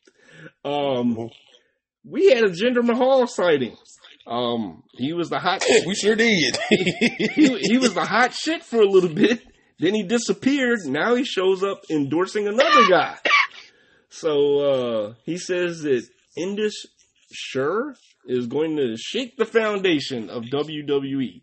Exactly how? We're not sure. Uh, hopefully, we don't find out either. But anyway, uh, more Mia's backstage talking to Nakamura. Uh, we can skip past that. Uh, Raquel Rodriguez and Liv Morgan backstage told Deville and Chelsea Green that if they wanted a rematch, all they had to do was ask. Uh, Morgan and R- Rodriguez signed their petition for the rematch. So we're apparently going to have a rematch. And I got a feeling they're going to take the belts off of Rodriguez and Morgan. And I don't understand why right now. Um, perhaps I'm wrong. Uh, here's something I want to discuss with both of you guys that I noticed. Um, backstage, Cody is is talking to the backstage interviewer about what happened or whatever, and just a, a little while before, he was laying next to the ring, basically unable to move and and like all sorts of knocked out. But here, he seems to be perfectly fine. He's selling that he hurts, I guess, but this is this is the type of little shit that I don't like. Like he's backstage like nothing happened. Um, did either one of you feel that way about this one, this segment? Yes, Yep. I did. I did. Yeah, I just I didn't get it. All right, so here we come to the main event of the evening. Oh, hold up, just scroll down too far. All right, World Heavyweight Championship Tournament Round Two: Finn Balor versus Seth freaking Rollins. Uh, Seth Rollins won. Um, in a okay match. Uh, not to say it's bad. Not to say it's good. It was okay. Uh, it was what it was. Um, Finn has been hurt, in my opinion, by his association with the Judgment Day. Um, he has no charisma whatsoever. Um, and when he tries to have charisma, it comes off corny. Um, I, I think he needs to take a step away, somehow break up from the Judgment Day, take a step away for a minute, um, and come back re- rejuvenated or something. Uh, it's just it's just not working, in my opinion, right now. Um, Kurt, what do you think about this match between Seth Rollins and Finn Balor? And um, what are your opinions of, of Balor, if you don't mind me asking, sir? I like Balor more than I like Seth. Cause I think Seth, they've been pushing him way longer than they did. But I didn't like how they pushed Balor in the I never, I, I didn't see him on NXT. But he has a very good look that I do like. So I'd rather, I would have rather seen Balor win this match and, and go to the title match versus Seth. Cause I'm sick of seeing Seth. I, I'm curious. Um, I, I would like to know how he does the coup d'etat without, like, I, I'm sure it hurts to some degree, but like, how do you even do that fucking move without crushing somebody? Yeah, you couldn't do it on me. Yeah, I don't know that I would sit there and let you do it to me. I think You, that's that's what I'm talking about. You, I'm not letting you do that. You are you out your goddamn mind? Brandon, what did you think about the match? And um, what are your opinions on on Balor? Um, I, number one, I did like the match. I did like how. Oh, damn! Put the microphone back. I did like the match. I do like how um he basically got his get back from the last time the two wrestled when he when Seth Rollins powerbombed him into the uh the uh, guardrail or the barricade, whatever you want to call it, and you know messed up his shoulder, and so he got his get back in that match. I like that part. Um, I was like y'all. I was rooting. I was rooting for Finn Balor. I've been a Finn Balor fan since he was in NXT. I always thought he was pretty cool. Um, and I, I have mixed feelings about the demon gimmick, but we can talk about that much later. It's not important right now. Um, the coup, the way that they do when he does the coup de grace, the wrestlers pretty much they scrunch their chest up to absorb the impact. So he's not like landing like straight on it with no protection. But I ain't gonna lie, like Kurt, you you do that shit to me and I survive, I'm gonna break you in half. once I get once I get the breath back in my body, Right. your ass better be Right. somewhere out of the country. And man, and I thought, I thought, uh, oh damn it, I lost his. What's his name? Kevin Sullivan. I thought Kevin Sullivan doing the devil stomp was bad. This is like No. insane. Cause you're jumping in mid air. yeah, You have no once you get in the air, you ain't got no control over what happens. You just gotta make sure you land it right in the spot you're supposed to land it. And I think one time he did it off the cage. Either cage or a ladder. I don't remember. damn. And I was like, ain't no fucking way. And I'm like, I wonder if he ever accidentally stumped somebody in the head. And he just he missed the mark and just stumped somebody in the head or on the ear or something. You know what I'm saying? Yeah, Like that, man. That that's like one of the most dangerous moves in pro wrestling right now. Like it, it ooh wee. So I would hate to be the person that had to be on the receiving end of that because if he overshoot it and, he goes the wrong way, you either gonna get it in your head or on your nuts. I don't know which one is neither worse. one are good. Neither Yeah, I don't know. good. I don't know which one is worse. Well, maybe, well, maybe the nuts would be worse because that ain't gonna knock you out unless the pain is so bad. At least you get stumped in the head, you get knocked out. You might get knocked out for a few minutes. You ain't gonna feel nothing. Ugh, And so shit. I don't know that. Boy, but boy, I, I think about that every time I see it. I think about that all the time. Yes. Be honest with you, that's what got my attention in the first place. So, I, I yeah, I, I, ugh, that's a that's a that's a that's a that's a that's a da- that's a dangerous move. I feel like if he could do that, they need to bring the power driver back. Yeah. All right. So we see Seth Rollins moving on to uh, to the finals of the championship tournament. Um, here's what I would like to do. You guys tell me what you think. I would like to go ahead and do the SmackDown review, and then we talk about this this fucking mess of a tournament and mess of uh, world title picture draft, all that, and then wrap it up with we're we're not going to review the entire uh, AEW show from Wednesday, but I, I think we do Yeah. want to talk about that damn cage match and what happened. Yeah. Yes. I'm, yeah, I'm fine with that. Yeah. Okay, all right. So let's move on. Uh, SmackDown came to us on May twelfth, two 2023, from Thompson Bowling Arena in Knoxville. Uh, shout out to Kane, uh, mayor of Knox County, even though he is a l- Trumper. Um, yeah, I cannot believe that. Anyway, so first match is a, a World Heavyweight Championship tournament match. Sheamus versus Bobby Lashley versus Austin Theory. Um, I think, you know, we talked about it with Raw that there were other people that they could have put in the tournament. Since Austin Theory already has a title, I think they should have kept him out of this tournament and put somebody else in. I agree. It's not to say that he can't challenge at some point, but he's already got a title. Um, that's just an opinion of mine. Uh, Bobby Lashley comes out the victor on this uh, with the hurt lock. It's a, again, it's a three way match, so it is what it is. Uh, hit me, I fall to the canvas, roll out of the ring, and then the other two go at it, and I come back about ten minutes later, and blah blah blah. Um, but with that said, I do think the right man went over. Um, Brandon, what did you think about this match? Um, I'm with you. I think the right man went over, and I think uh, Lashley got legitimately busted open. So that time, you know, when he was out on um, outside the ring, I can't remember the spot. I think he ran into the steps or something like that. He was out for a long time. I think he, I, I think he legitimately caught the edge of that that um the edge of that um step, and I think he legitimately busted himself open. So. You know, that might explain why I think they, I feel like the announcer should have went and kind of added to the story because he was. They didn't even mention that he was bleeding. Well, they they didn't mention that he was bleeding at all. Yeah. And I kind of I didn't I didn't like that because usually I'm like on a JR call, he's like, oh look, he's busted open, and so I think that that would have added to the match a little bit more. And then him coming out winning, you know, I think that it, it, I think he would have just added more to the match. But the match was fine. Um, yeah, match match, match was fine. The right guy went over. My God, he's busted open. Um, speaking of busted open and hard way planned or whatever, um, I won't even lie. I got this news from uh, one of Cornette's shows. Brock Lesnar getting busted open at Backlash. Planned spot. Mm. I thought it was hard way. It was a planned spot. Um, I wish, and and uh, Cornette talked about this on the show. I wish they wouldn't let us know that. Um, I, I'm, Yeah. a, I'm an old school fan. Please let me have some kayfabe, please. I thought it was hard way too, I but did then again, I was. But then again, I was thinking like, hey, they in Puerto Rico, you got to have blood. So So, Kurt, what did you think about this match between uh, Sheamus, Bobby Lashley, and Austin Theory?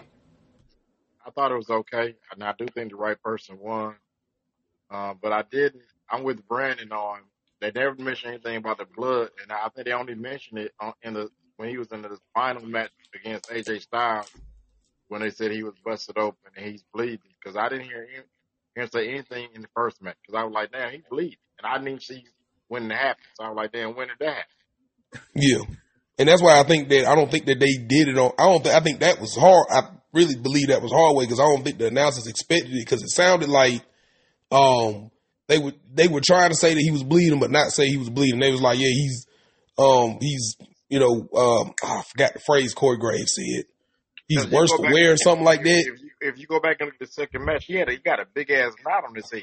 Yeah, yeah, yeah. I saw that. He got a I big saw ass that. knot on his head. And so yeah, that's why I say I don't think that was planned because the announcers was like it was they were talking like because I know I think Corey Graves said something like he was like worse for wear or something like that.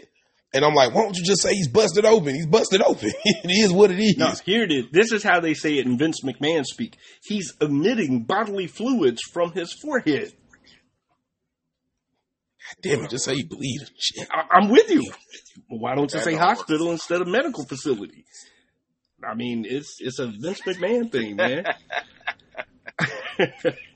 uh, backstage, Grayson Waller told Adam Pearce that he wants the winner of tonight's match between Styles and Lashley to appear on the Grayson Waller effect. Good Lord, please, another talk show segment. I know they did them in the 80s. I didn't like them then, and I don't like them now. Um, that's just an opinion of mine. Uh, next up in the ring, we've got Cameron Grimes versus Baron Corbin. Guess who won, y'all? Cameron Grimes. Cameron fucking Grimes. Hey man, get With his like man his, seconds. give, give him his release papers right now. Hey, and let him go on about his Check life. this out. Check this out. And we don't have to spend a whole lot of time on this, but I legitimately feel bad for Baron Corbin.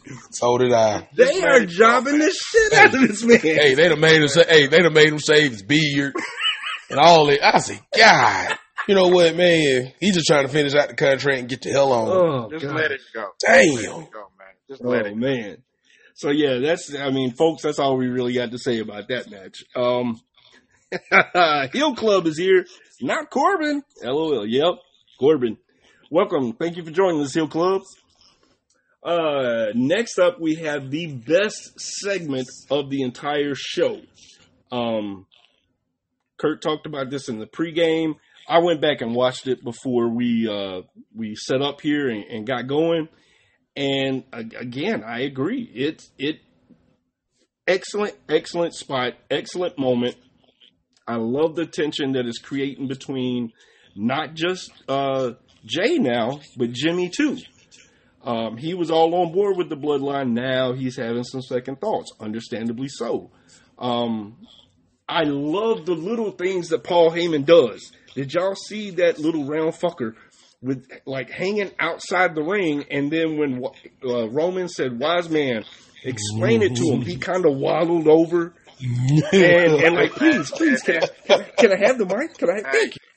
That shit is beautiful. Yes, Yeah. it's the little shit. I saw that and I'm like, Paul is a goddamn genius in that ring. Man, that's like watching a movie. Because when Yes. when Rome when when Rome like oh, it's funny and Paul let, let me get the fuck out of here because some furniture might start moving and I don't want to be in, involved in any of that. So he got out of the ring and, I, and I'm looking at his face like, man, you couldn't do that no better. Right. That was excellent. He just, excellent. he just waddled over like a And, duck. and, and then and then and then when he like when when uh when Roman said wise man speak and he was like okay uh wise man if I if may I may I and he stick his hand down and grabbed the mic I said man this is excellent Yes, Jesus. beautiful this this Shout out to Paul Heyman, man. this was that just, shit Lord Jesus, I hope he stay around for. I hope he stay around for. I know nobody live forever, but I hope he stay around for a long time. man that that shit was wonderful and and oh man, and I realized that, that the writers, whoever, Vince, whatever, had him say this, but Roman Reigns has come a long way since suffering succotash. yeah Um, oh, I forgot all about that. dude, this was a beautiful delivery. He laughed when he needed to. He he frowned up when he needed to. He got serious. Roman's delivery in all of this was perfect. Um, the Usos, their delivery was kind of off, but I did like the fact Jimmy laughing. He's like, "Oh, what? Do I make you laugh? We shooting a commercial again?" Uh, it was hilarious. great, great segments. Um, Yeah. Neither one of you have anything else to add to that. Um, just, Go go ahead, ahead. Kurt. No, go ahead, Kurt. No, I, No. I thought it was wonderful. And hey, hey, I know it's all writing, but you got to get you got to take your hat off to Roman. He was executing shit one thousand percent, and he's hitting home run every goddamn time, Hold on, hold on, every time. Kurt. Hold on. Paul Heyman. No,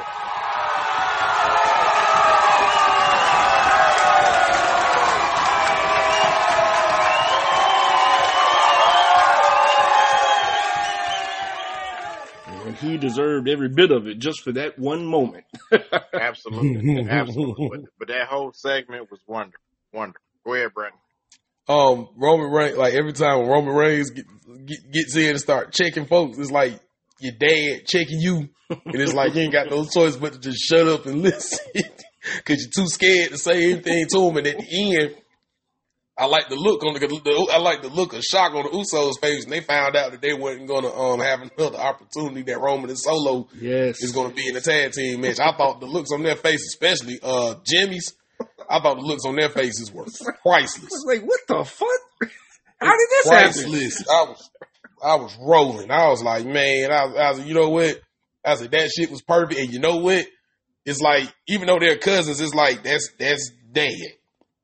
It ain't. I, I ain't. Whatever it is, I got to say. I ain't even finna say it. I'm just gonna sit here and pout. and I was, but that man, that that was some good shit. That that was that that was just some good shit. Anytime when somebody could get on the mic and I could kind of put myself in the other people's shoes. Like I say, you know, Roman Reigns sound like somebody dead. and they cousins, but he sound like that he's their dad. And I'm just like, man, that's just it, it was it was gold, gold. It was, and, and once again, uh, shout out to Paul Heyman. Oh man, and, greatest of all time, man. and you gotta love the Alpha and Seeker shout out. Yeah, Absolutely. absolutely. I love that. I Um, love that. Love Hill Club, thank you for the likes. We appreciate that, man. Uh, backstage, Bayley told Iyo Sky not to put the blame on herself for losing the backlash. She maybe pushed herself too hard, and maybe she wasn't ready for that. Um, yeah, I see some tension there. Uh, one thing I wanted to say last week that I forgot about. Um, we all three, I think all three of us said that we didn't like the uh, the uh, damage control interference in the match between Iyo Sky and uh, Bianca. I would like to say I did like the outfit that Bayley was wearing. I just want to make that point. Leave it to run. uh, back, another backstage segment. Uh, Joaquin Wilde and Cruz del Toro. Uh, they were speaking in Spanish to each other. Usos accused them of laughing at them. Uh, Santos Escobar and Rey Mysterio showed up. Escobar said it's not their fault. Uh, their tribal chief doesn't love them anymore and laughed. Uh, the Usos walk off. They could have. I, I like what they're trying to do here, but they could have done a better job. Um, would you guys agree with that? With with this little interaction between the Usos and effectively the LWO? Yeah, I totally agree. Yeah. could have. I said I said the same thing when I was watching. Like they could have did better with that. Yeah, a lot better. All right. Next up in the ring is WWE Women's Tag Team Championship match. Liv Morgan and Raquel Rodriguez, the champions, taking on Bayley and Dakota Kai. Uh, winners came out as uh, Raquel Rodriguez and Liv Morgan. Uh, still your champions. I I I like Raquel Rodriguez, and in this specific role, I like Liv Morgan. Um, they fit together well. Uh, although I would like to see uh, some singles run with uh, Raquel Rodriguez, and uh, I, I, I, I'm not mad with this this tag team combination um, between Rodriguez and Morgan. Um, Brandon, what did you think about the match? Um, I'm with you. I like them. I think they have chemistry in the ring. Um, scared me a little bit when uh Ra- Raquel was using Liv Morgan as a battering ram. I was like, man, you slip one time, it is over. and damn, Liv Morgan sitting over there laughing like she on the damn swing or something. Wee! But yeah, that's what it looked. Like. So I thought that was. I, I, I personally thought that was kind of funny. But um, but yeah, man, I like them as a tag team. I like that you know they you know have matching outfits and everything to make them look like a legitimate tag team. I hope that they have a longer run because I do think that they do have chemistry in the ring. Um, they just need some viable opponent uh, opponents, and pretty much I feel like we're wait, they're doing the waiting game for um, Rousey and um, Shayna Baszler to come and, and do their thing if that ever happens. Uh, I think that we're seeing cracks in the damage control. I think that Iyo is going to be the first one that's going to break away. I think that's that's where they're going because I think Iyo will be better as a single than a tag team wrestler because shine really not on her like that. So, but overall, I, I like the match. You know, it was it was good for what it was. Agreed, agreed. Uh, Kurt, what did you think about the match? I thought the match was good, and I also I also like um, Liv Morgan and Rodriguez as a team, but I, I would love to see Rodriguez get a push as a single wrestler more than a tag team wrestler. Um, and I do see uh, Shayna Baszler and um, Ronda going against against the title, so we'll see how that happens. Yeah. I think I think uh, Raquel Rodriguez time is coming, and I want to read this Yeah, comment. Absolutely. I think I want to read this uh, comment that Hill Club just sent. Shout out to Hill Club. I see. I was more. He said he was more interested when they showed the NXT Women Tag Champs watching, and I yeah yeah I forgot all about that part. But yeah, I remember seeing that, and I was like, hmm, that's a pleasant surprise. And I would like I mm, I wonder if they're gonna. Uh, I wonder when they're gonna put those put those uh, ladies in the ring and let them see what they can do. So I got a feeling we'll see soon. Uh, yeah, I, I, I, I 'Cause they were watching. Gonna happen. Yeah, yeah, I think that's gonna happen. All right, next we have another another backstage segment with Pretty Deadly uh, making fun of the Brawling Brutes, and like that's that's all it was. That's it. There's nothing after that. Um, so I don't even understand the point of all of that.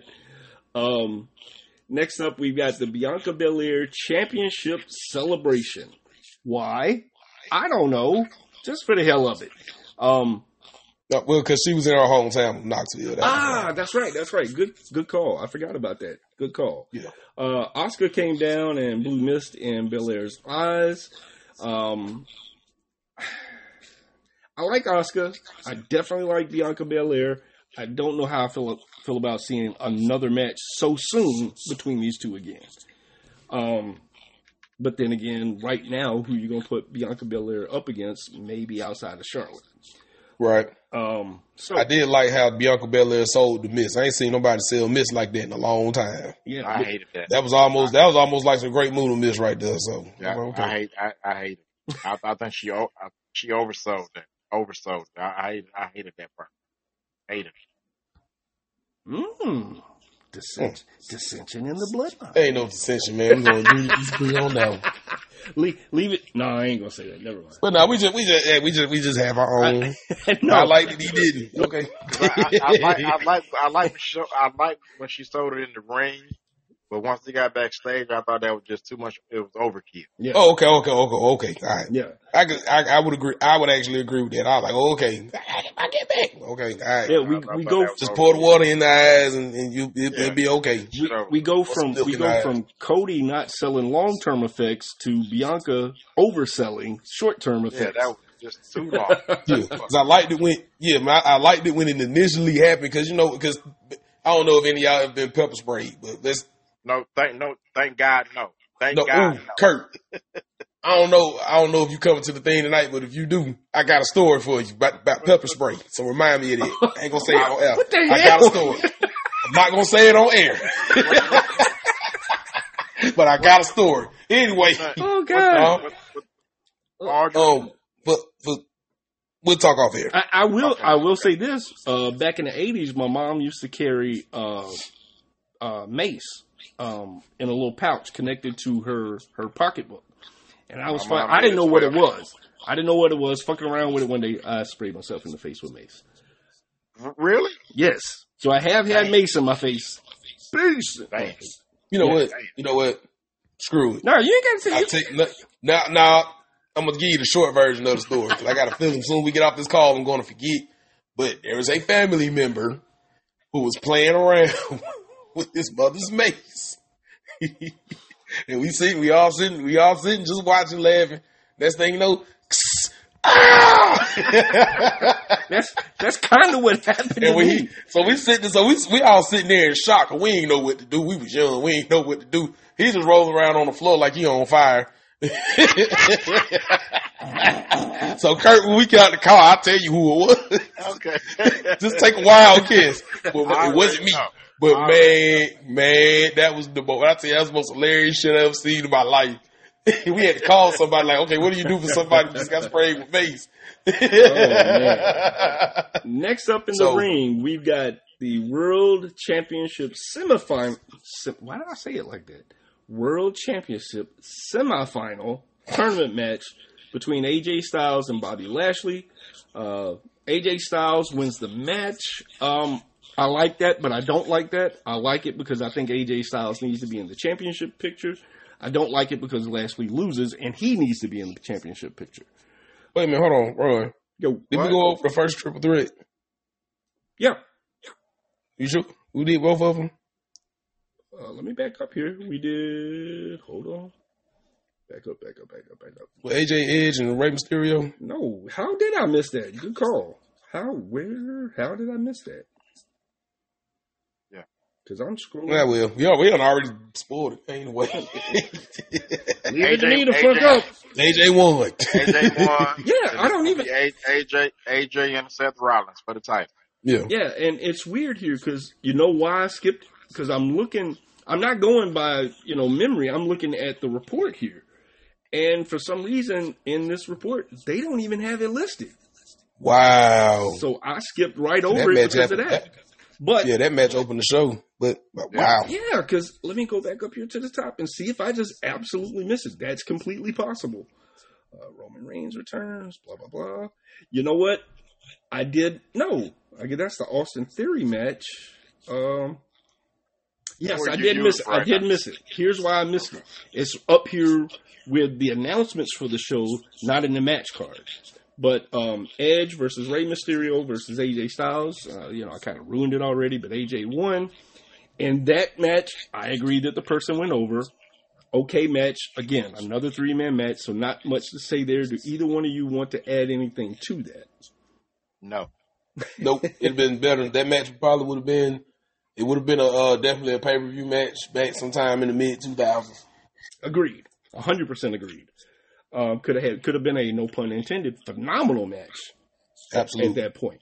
Um, They still put on a good match in my opinion, but Yeah. I think it would have been yeah. a lot better I- about, I- about I- I 15 thought years it- ago. Yeah, I thought it was good. So uh, the uh, the the semifinals uh, comes down to uh, AJ and Bobby. AJ wins. We now know that it's AJ versus Seth for the World Championship. And he- first of all, um, before we get into the, the convoluted mess, um, Kurt, what did you think about this match between uh, AJ and Bobby Lashley? I thought it was okay. I wasn't a, just no huge fan of it, but you know, it was what it was. All right. Now, what do you think about what I said? Was I like who won because AJ needs to be, and I think needs to be in the championship picture, but I also hate it because Bobby needs to as well.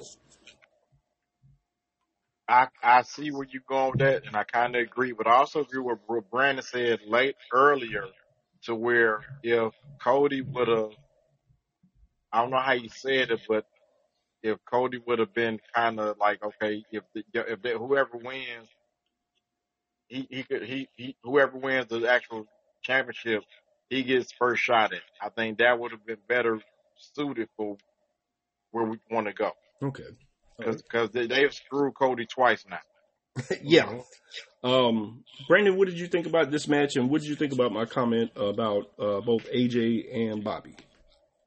Um, I, I thought it was a good match and great that they alluded to Bobby being busted open this time, as they should have, because it didn't take him long to start back bleeding again anyway. So, um, but then consider, you know, considering the circumstances, of course, you know, it's like a real fight. You can't, how fast can you gonna, how you gonna seal that up? That was, that was a big gash. He ain't had a knot on his head. So, um, I thought it was a good match. The right guy went over. I would have liked to see Bobby. white win guy went over? don't. What? Wait, I said the right guy. R, not W. but the right guy went over, and you throw me off track now. I was on the wrong. Anyway, the right guy went over and um with an R, and um, I, you know, I would have liked to see Bobby in the championship match because I think that he deserves another run at it. But then again, I don't know if I want, I would want to see Seth Rollins versus Bobby Lashley. But then Okay, again, yeah, I, that's I a- think, that's a I think Seth. I think Seth Rollins and AJ Styles is the better match. I kind of, I just have a feeling of who's going to go over because it's supposed to be on the Raw brand. And I mentioned yesterday when we were on the pregame, I said it would be interesting if the SmackDown wrestler ends up going over because then what are you going to do?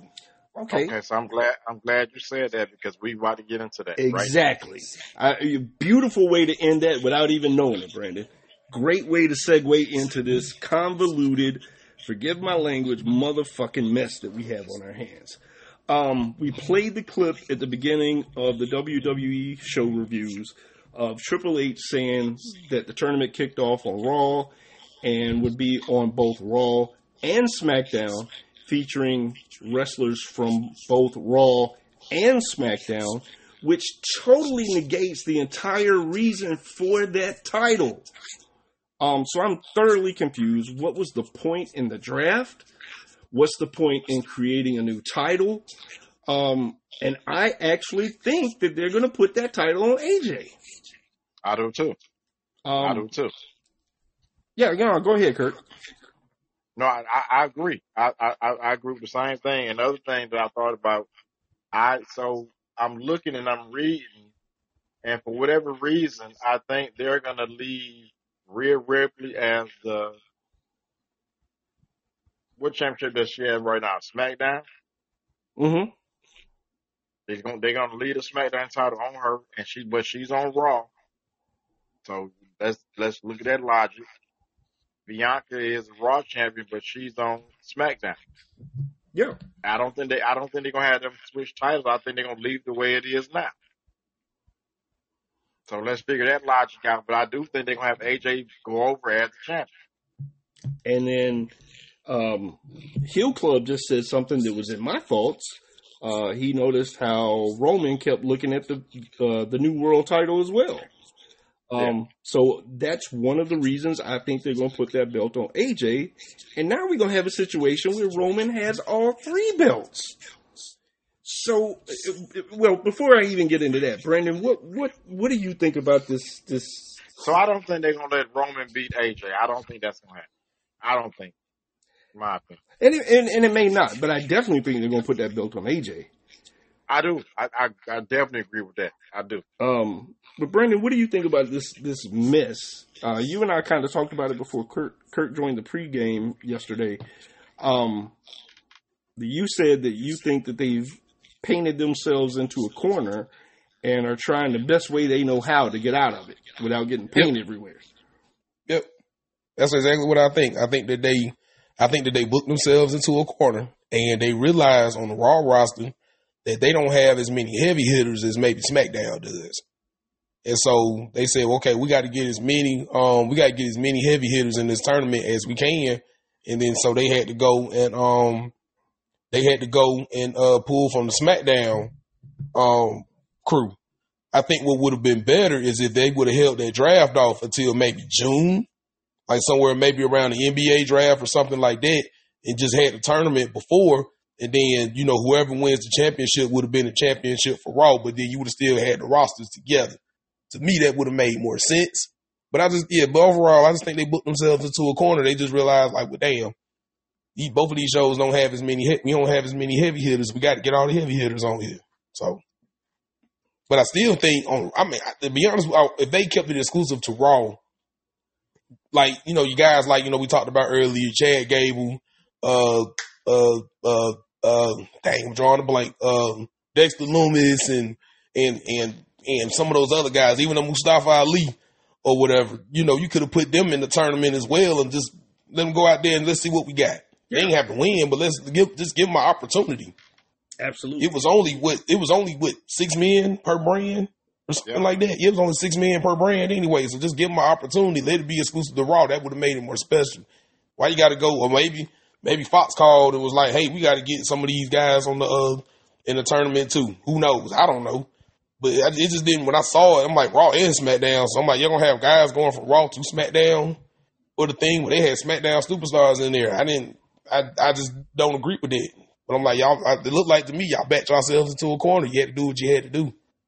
Yeah, it it it is an an absolute mess to me, um, because everything that the draft was supposed to do and or represent has been completely negated with this.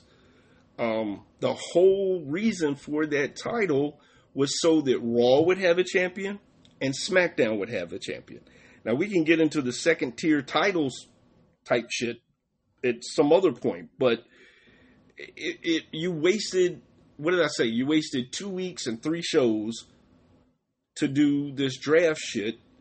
Uh, you you introduce a new title as Raw exclusive, but yet you include SmackDown wrestlers who were supposed to be exclusive to SmackDown to compete for a title that's supposed to be exclusive to Raw. So if if what I, I think is going to happen happens, are they going to are they going to switch AJ over to Raw? Well, then you break up the OC that you just put back together, and whatever feud they had going on with Judgment Day. It's just Yeah. it's a mess. think I think it was too much thinking when they were doing this, and they oversaw this whole thing. Cause this is a night. This is a fucking nightmare, right? Yes, and, Yep. and This, this is a nightmare. Here, here's the funny thing, I, and I mean this sincerely. I wonder if Triple H is sitting back, just going, "Why couldn't he just stay away? Why couldn't he just stay at home and roll around in those billions of dollars instead of coming back and fucking up everything that I've tried to set in motion?" Yeah, cause this is a nightmare. This is it's a nightmare that don't make any sense. None. None of it. None at all. Mm-hmm. None. I I mean, there's No. there's no there's no logical way that you can explain this. No. it, it just I I don't I mean we talk about AEW not making sense week to week. Um this is AEW level type shit. Yeah. Yeah. It, it's and Yeah. and this this is just a bad look, in my opinion. This is just a bad look for WWE. You got fans invested, and, and maybe I'm overselling it, but you got fans invested in a particular thing, and then you just balled it up and threw it in the trash. Yeah. For what reason? You don't even get a good reason for it. Eh, just cause. They over overthinking. Overthinking. I just so yeah, I I think it, it's whew, shit. Not good. Not good. Uh, uh, Kurt, can you give us a salute here with this one because this is what this deserves. This right. That's exactly what that shit deserves. Um. I, I, think there is something to what Brandon said. Um, with Raw having uh, stacked or uh, SmackDown rather having a stacked deck. Um, but you were in. It's not like this was a real draft, right? It's not like you didn't know who was going where and and all that. You knew this weeks in advance. Yeah. And now you're like, oh shit, we stacked the deck too much. So let's just uh let's mix this up a little bit. I Yeah, and I and I don't even think that's the case. I think they knew, like we, they all they knew, but I don't think any of them paid attention to it and were like, okay, we fucked up. Yep. that's an understatement. Basically. Yeah, it's it's just I- like I say, I, I I just imagine Triple H while he's making that announcement is just like I hate being the fucking mouthpiece for these decisions this old codger makes. Yeah, This but we got two. We got two weeks from today until um, Night of Champions. See what see what's gonna happen. Yeah, we'll we'll figure Yeah. it out by the or we'll see something. We'll see something figured out by then. We don't know what the hell it's going to be. All right, Yeah. so folks, we're we're not going Hey, to. wait a minute. Hold on, Ron. I got one more comment. Yes, sir. I would have liked it better if they would have held off the finals until the main event of next week before they went on to the pay per view. They could have either did it on Raw, just could have did it on SmackDown on Fox, and I think that would have made it a little bit bigger. So that's just my only. That was just my only thing, you know, just kind of stretch it out because what you gonna do for two weeks? You know what I'm saying? Mm-hmm. So that just my that that, that, that was it. That's the only thing I had to say. Yeah, I just um, yeah, it's it's just as the title says, what a fucking mess. Um, we're not gonna we're not gonna go over the entire AEW show because, quite frankly, I don't think it's worth it. Um, No. I just, yeah, I just don't think it's worth it. so we're going to talk about this, uh, this crazy, ridiculous, if I can get to it, uh, cage match that we saw that made little to no sense whatsoever. Um, and Brandon, I, I, didn't kind of, I didn't kind of get it when you first said it. You said you hate that cage of AEW. I do. I and and when I went back and rewatched it before we, you know, again before we went live today to kind of see what you were talking about, or to see if I could understand what you. I see it now. Had you not said it, that glass ceiling would not have been broke for me, or at least I think I see mm-hmm. it. The four posts on the outside, and the fact that that cage goes all the way to the ground with no space between the ring apron and the floor. Yep. Okay. It looked like a toy. Yes. Look like one of those. now you buy the toy ring, and then it come with a cage. I had one of those back in the day, and they. But even that cage, it went. It fit around the ring like a puzzle, like a cage is supposed to fit. Yeah. I'm like, do you really need those big ass columns and all that? No. why, why not just have a regular cage? Now, Because that look like if somebody get if somebody gets on the wrong side of that cage and slip, that could hurt somebody. yes, absolutely, absolutely. And it look and for me the cage is too damn high. It don't need to be that. It don't need to be unless it's hell in a cell or something. It don't need to be that. It don't need to be that high. It just I don't know. I feel like they did that for TV and all that, but that's the worst looking cage I've ever seen. I wish I wish they would have put the the original War Games cage around that ring where they had like two feet of space above their head. Oh, that would have been funny. Um, That's not going to happen, but that would have been funny. But in in this match, you had Kenny Omega uh, and Jon Moxley uh, going toe to toe. Um, with the usual, it's the same match. It never changes. Um, and what I mean by that, not necessarily them facing each other. I mean them facing anybody they face. Um, I I think I've stated it before, but just in case I haven't, and just in case we have any new listeners to the show, the One Wing Fairy is the dumbest fucking finisher that I've ever seen in my life. People used to say that the the People's Elbow was the dumbest finish or dumbest move in wrestling. I submit to you the One Wing Fairy. This means that the man that you're giving this move to has to cooperate and sit on your shoulders until you get them into position. So, um, yeah, I don't get it. Folks, I just got a notice that each live stream session is limited to 120 minutes. This session will end in two minutes. This is a perfect time to end and come back and talk about the uh, the cage match because I think we're going to go in depth on this. So, uh, Hill Club, we're going to take uh, what do you say, guys? About a five five or ten minute break. Which which you want to do? We get 10. All right. Yeah, I'm hungry. All right, it's, it's 12 o'clock, so that works out perfectly. Hill Club, we Yeah. will be right back uh, at 1210 for round two of this discussion and to wrap up the show. So, folks, stick around. We will be back for round two.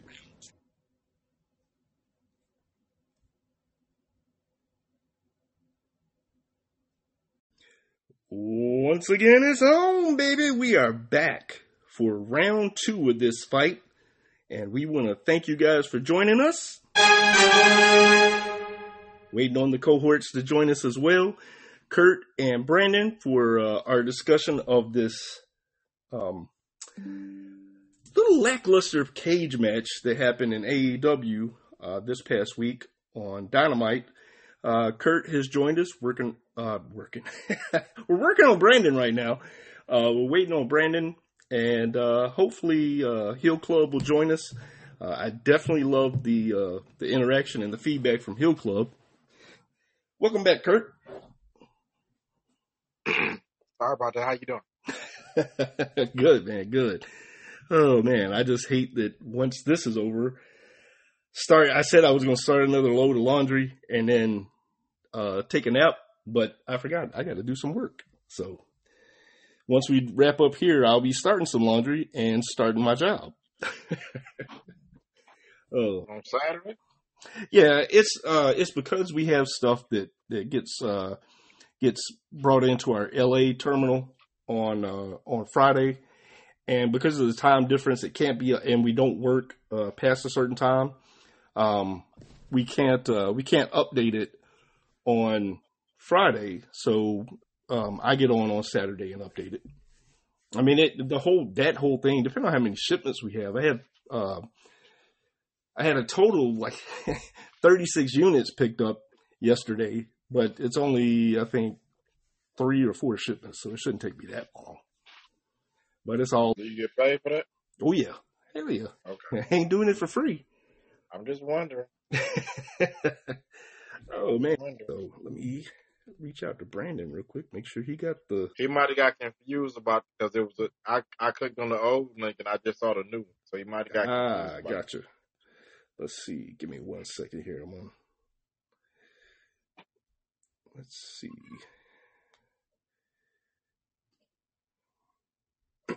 Share this with Mr. Brandon. Oh man. Oh, There there, he he is. There you go. What up, Brandon? That was the quickest 10 minutes ever. Man, wasn't it though? Absolutely. I, I looked. I, I I ended the first half and then went and done a couple of things. Came back and saw it was twelve oh nine. I'm like, where the hell did nine minutes go? Mm-hmm. And checked on Um, the deal, came right back. So, folks, we are back with uh, the second half of this show, uh, talking about the not so rage in the cage that took place this weekend or this uh, Wednesday rather on AEW Dynamite between Jon Moxley and Kenny Omega. Um, if you didn't catch the first half, first of all, shame on you. Stop listening now. Go back and listen to the first part. Um, but this cage match was uh, was a cluster to say the least. And um, I don't think any of the three of us liked it, eh, not just because it wasn't a very good match, but just everything that went on with it.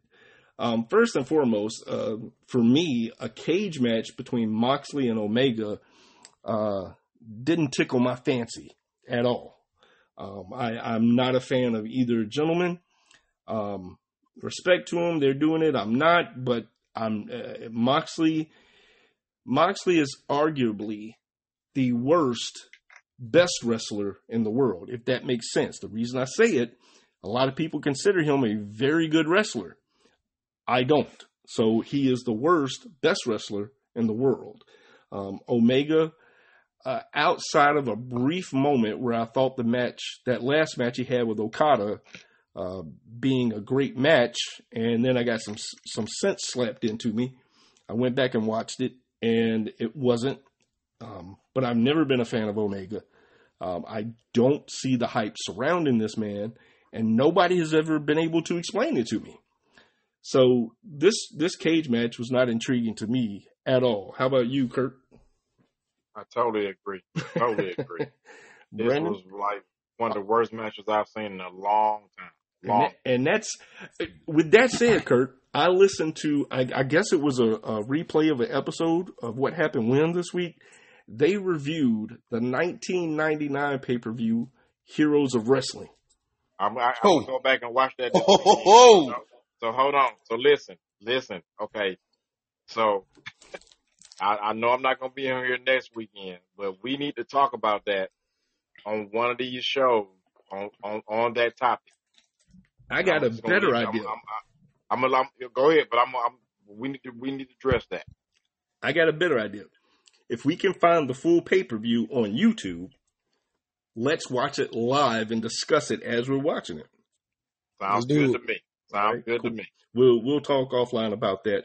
Um, but the whole reason I brought that up is because you said this was one of the worst matches you've seen in a long time. That's saying something when you had a shit show like Heroes of Wrestling 1999.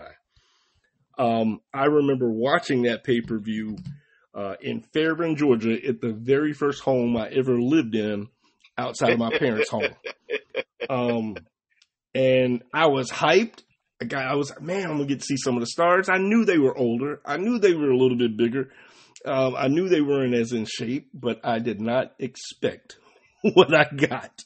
So you actually watched the watched the live event? Yes, I paid the 1995 or whatever it was.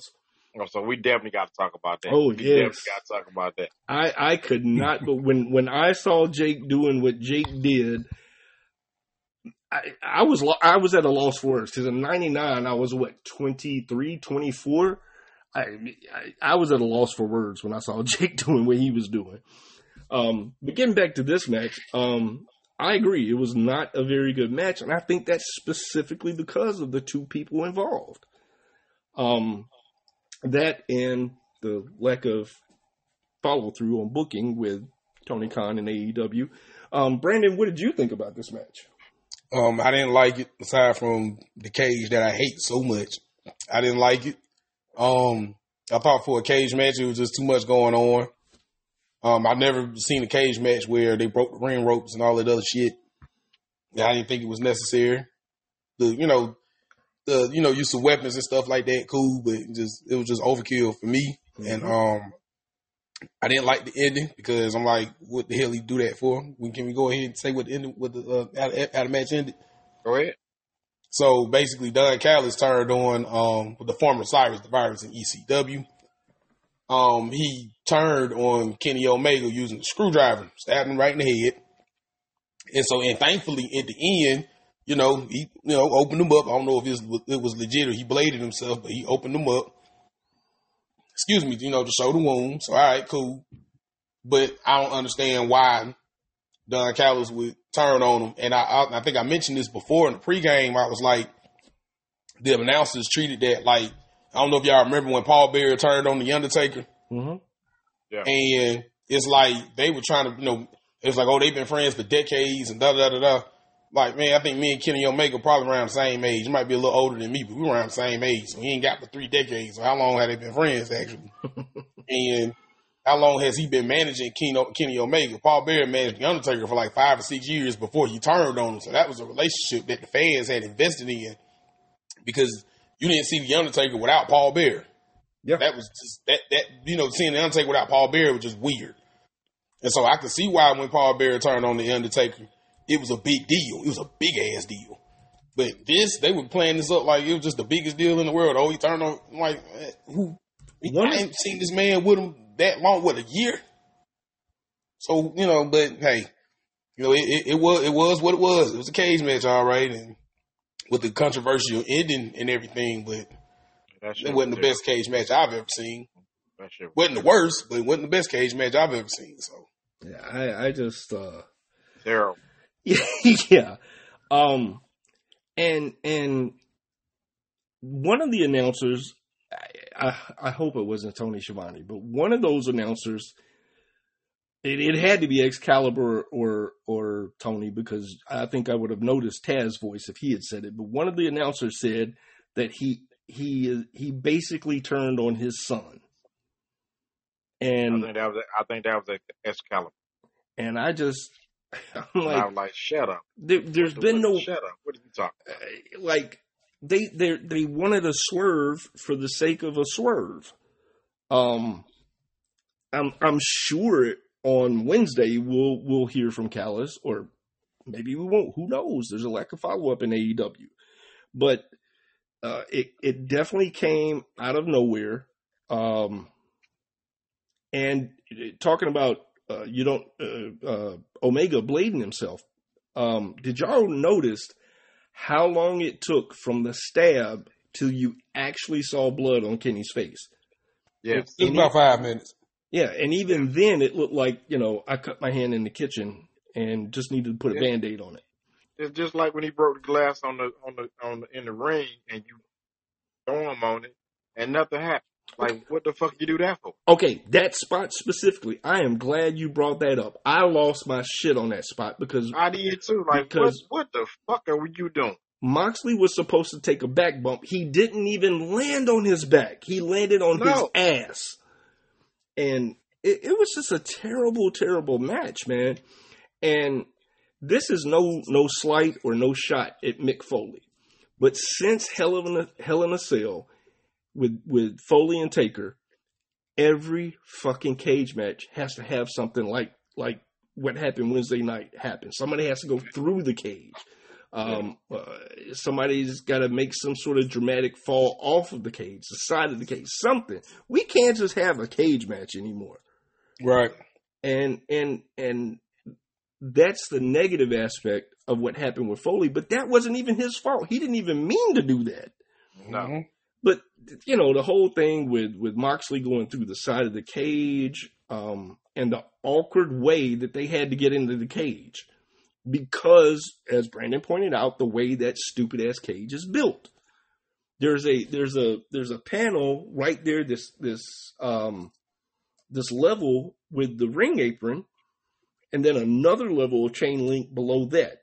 If the folks were smart, they would have at least taken that down a couple of, you know, say a, a foot or two maybe, to allow people to easily get into back into the ring if this is what they had planned. Um, Yeah. I'm I'm sick to death of the screwdriver shit. Um, it, it's never been explained why um, a screwdriver was needed or has been introduced into this feud. And the whole purpose behind the Blackpool Combat Club makes no sense. We beat you up. We stab you. Yo. Yes. Hello. I mean we here? Okay. I thought somebody said Ron. Ron. No, no, no, no. Go ahead. Okay, I'm sorry. Sorry about that, folks. Um, but the whole concept behind what the bullet or goddamn the Blackpool Combat Combat Club are doing makes no sense. You're stabbing people with screwdrivers. You're attacking people backstage. You're using pliers on people. You're doing all this stuff because you want people to be better than you. It makes zero sense. None whatsoever. Are they heels or are they baby faces? Because the actions that they're doing would show that they are heels. But the reason behind it says they're baby faces. They're not what I don't know if anybody out there has, has ever heard this term, but if you follow wrestling for any any length of time, I think you do know it. They're not tweeners, um, which is in between heel and face, kind of like the outsiders were in WCW. But just, and it's like Jon Moxley feels like he's got to go out each and every time and show just how fucking tough he is. Um, it was just a bad match, Kurt. It was a bad, bad match. Absolutely. He needs to really be off TV for a while. Yes. He needs to Um, be off TV for a while because I'm I'm sick of seeing him. I, I don't like of. I don't like his promos. I don't like his matches. I, I mean, I, I'll even go back. I didn't see very much of him in NXT, admittedly, but when they came up as the Shield together, um, because that was that was right before I really started watching NXT. I think at that time it was even Florida Championship Wrestling. It wasn't even NXT. It was NXT. It, Okay. They just turned it into NXT. Okay, I couldn't remember. Thank you. But I didn't see a whole lot of the three of them in in NXT at that time. But when they came up as the Shield, he was apt, without a doubt my least favorite one of the of the crew. Um, I hate the way he he he paces in the ring. Um, I just I don't like Jon Moxley. And as much as much as I don't like Jon Moxley, I don't like Kenny Omega either. And I realize I'm biased, but this was just bad. Um, Brandon, when you think stabbing somebody in the head with a uh, with a screwdriver would um, immediately cause I don't know maybe some EMTs to come out, uh, some police to come out, some security at the very least. Uh, I like In it. the Yeah, you, you, you lost the in. words. in the world that we live in today, immediately, no. Honestly. Unless it was, you know, it was one of those like it was they really they took the damn screwdriver and jabbed it so far in their head that the actual meat or the skull is holding the screwdriver in place. And I can see that, but if you go and just and it's just based on things that I've seen. You go and um you you go and and, put a screwdriver in somebody's head you'd be lucky if the cops get called sometimes. Depends on what the situation is. Some people just go and patch it up and go on about their life or whatever the fuck. and I know I know people um, that that know, especially Kurt and I. Um, Brandon is an old school wrestling fan as well, um, despite not having grown up in that era. Uh, but I know some people are going to throw at us that, well, what about Abdullah the Butcher? Okay, let's Yeah. com- let's compare for just a moment. When Abby used the fork, Abby never, as far as I remember, never held the handle of the fork and and acted like he stabbed somebody in the head. He would hold the fork almost right there where the handle meets the fork part and kind of gig it in their head that way. Um, but that's even a whole different thing because from the beginning, I shouldn't say from the beginning, but later on in his career, that was his entire gimmick. So it made sense that you would see Abdullah the Butcher do some crazy shit like that because that was his gimmick. It made sense, a whole nother person, it made sense to see New Jack do some of the things that he did because that was part of his gimmick. Yep. Now, he went above and beyond a couple of He times. sure did. Oh no, he, he stabbed somebody. He his ass went to jail. Oh, shit. So I, I don't that's see. another story for another day. I don't see Yeah. how he didn't go to jail for the one with Vic Grimes. Mass transit. Uh, not that I agree with how he handled that situation at all, but I kind of see it. Vic Grimes, like he admitted he was trying to kill Vic Grimes. Well, you know what Vic did for that to even happen. Yeah, I, I agree. I watched that pay per view too. I seen that happen when Vic did that to him. I didn't see the one where he threw Vic, but I did see the one where he tried to belly to belly New Jack off of that scaffold. Vic, But yeah, the whole because thing, Vic, because Vic, because Vic, Vic got scared and was Yeah, like, I don't want to do it. He said one, two, three. minute. Yeah, he said one, two, three. Ugh, zones away, and I'm surprised New Jack survived that because Vic Grimes, Uh, ladies and gentlemen, in case you don't know who Vic Grimes is, Vic Grimes is this wrestler in ECW, and he had to be about 350, 400 pounds. At least. And so they were, the spot was, um, they were on, New, New Jack was known to finding the tallest point in the building and jumping off of it and putting somebody through a table. So they had a spot, and, you know, Vic agreed to do the spot, and then at the last minute, when they got up there and he realized how high it was, Vic was like, Jack, I don't want to do it. And he was like, Jack was like, no, we're going to do it. And Vic was like, no, I don't want to do it. And this new Jack just said, all right, three, two, one. And then they went off and then, you know, Vic Grimes, did, Vic Grimes' big ass landed right on New Jack's head and crushed the skull. Basically, put New Jack out of action for however long that was. And so later on, some years later, they had uh, um like a rematch. It wasn't really a rematch, but a return match, and it was a scaffold match. A scaffold match is when they have this big, you know, those big scaffolds when you see people building buildings or renovating stuff. That's the construction workers stand on. So they had this big scaffold in the ring with all these tables to break the wrestlers' fall. and New Jack legitimately threw uh, Vic Grimes off the damn scaffold. You're skipping over something. throw him outside of the ring, but You're skipping over something. What I- what I Before, missed? before he did that, he hit him with a with a with a Oh, uh, with a taser. Oh, I forgot about that. Yeah, So he he, the legitimately taser. tased the man. He was trying to, he was trying to cook him. he hit him the with a taser and He then hit him with the taser. and then a legitimate tried to- legitimately tried to throw him onto the concrete floor. Yeah. And had And Vic. Grimes, yeah, had Vic, Vic Grimes been maybe a, a couple of inches to the, if I remember right, To the right. Yeah. He would have he he wouldn't have hit the floor, but he would have hit those ropes, and everything probably would have broke. Yeah. Absolutely. Actually, he did. He part of his leg Yeah. hit the rope and he broke his ankle. Now, And the table helped helped break his fall because Jack didn't throw. I think it had something to do with Vic Grimes being that heavy too, so gravity worked in his favor. Because if he was a smaller man, New Jack would have threw him clean off of that damn scaffold straight to the floor. we would have seen a homicide. You've seen a homicide on wrestling on live wrestling And- television, and and, that would have And that Jack have liked ended the to brag that that he had justifiable homicides on his arm.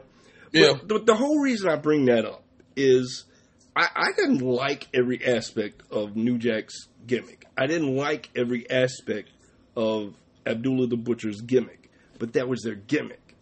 Right. You you expected that coming from them, and even when the Horsemen may have brought out a weapon, it was a baseball bat, and it fit within what they were doing when they attacked Dusty in the parking lot. First and foremost, there was a long history between those two, or between the faction and Dusty, so it made sense for it to happen first and foremost. But then they broke his arm with the bat and they played it up. They didn't stab the man in the head with a screwdriver and the screwdriver didn't break skin or whatever.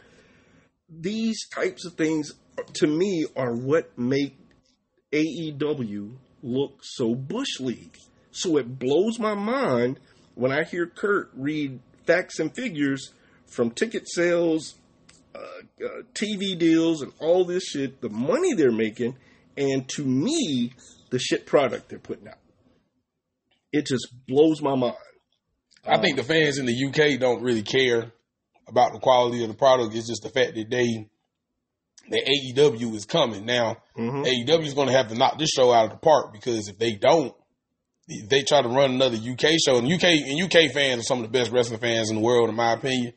They they support re- professional wrestling a lot, but if they don't rock that show out of the park, man, you know they they you know they might not do as well the next time they come around. They might not be able to sell out a stadium. They might have to um go to a little arena or something. So they're really going to have to um really put some. They're going to when they hopefully they're starting to put this show together now, and it's really got to be some continuity as far as you know the storylines go. So that way, when the matches come, you know everything means something. Yeah. Yeah. Yeah. Now, there, and and with this cage match, there was a lot of shit going on that had nothing to do with the match. Nope. Why is it every time the Young Bucks come out to save somebody or whatever, they hit the super kick? Does does nobody else pay attention that this shit happens all the time? Is Claudio gimmick. Or Wheeler not smart enough to say, "Hey, here come the Bucks. It's going to be a super kick. Let me step out of the way." These dumbasses even slap their thighs wearing jeans and shorts on the outside of the ring when giving the the, the super kicks. Uh, I, I, in case y'all didn't know, I don't like the Bucks either. Um, And it, it was just a lot of shit going on. Um, from them throwing Wheeler Yuta off of the stage. Um, at least this time there wasn't a crash pad that made it look phony, and and Yuta Yuta was able to take a safe bump. Um, and then from Daniel Bryan, uh, uh, Bryan Danielson standing up, he didn't even get involved. Yeah, I'm just tired of them wrestling each other. Period. They never need to wrestle each other again. Never Yes. in fucking life. Never. Absolutely. I'm just sick of. it. I'm Hill Club, you don't like Hangman Page either. Uh, uh, Hill Club, no. Um, hell, now I will say this: I tried to be fair at the beginning. I'd heard the name before, and I think I saw just a handful of matches with him. Um, some of them were pretty decent, okay. Um, but then I saw some of the dumb ones that he was involved in, and he's not the only one. Um, you know, I I like uh Tommaso Ciampa, but he was involved in a thumb up the ass conga line spot in PWG, I think it was.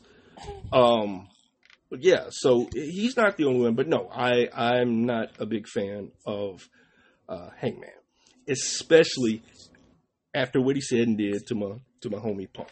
Um, but yeah, this this was just a bad match.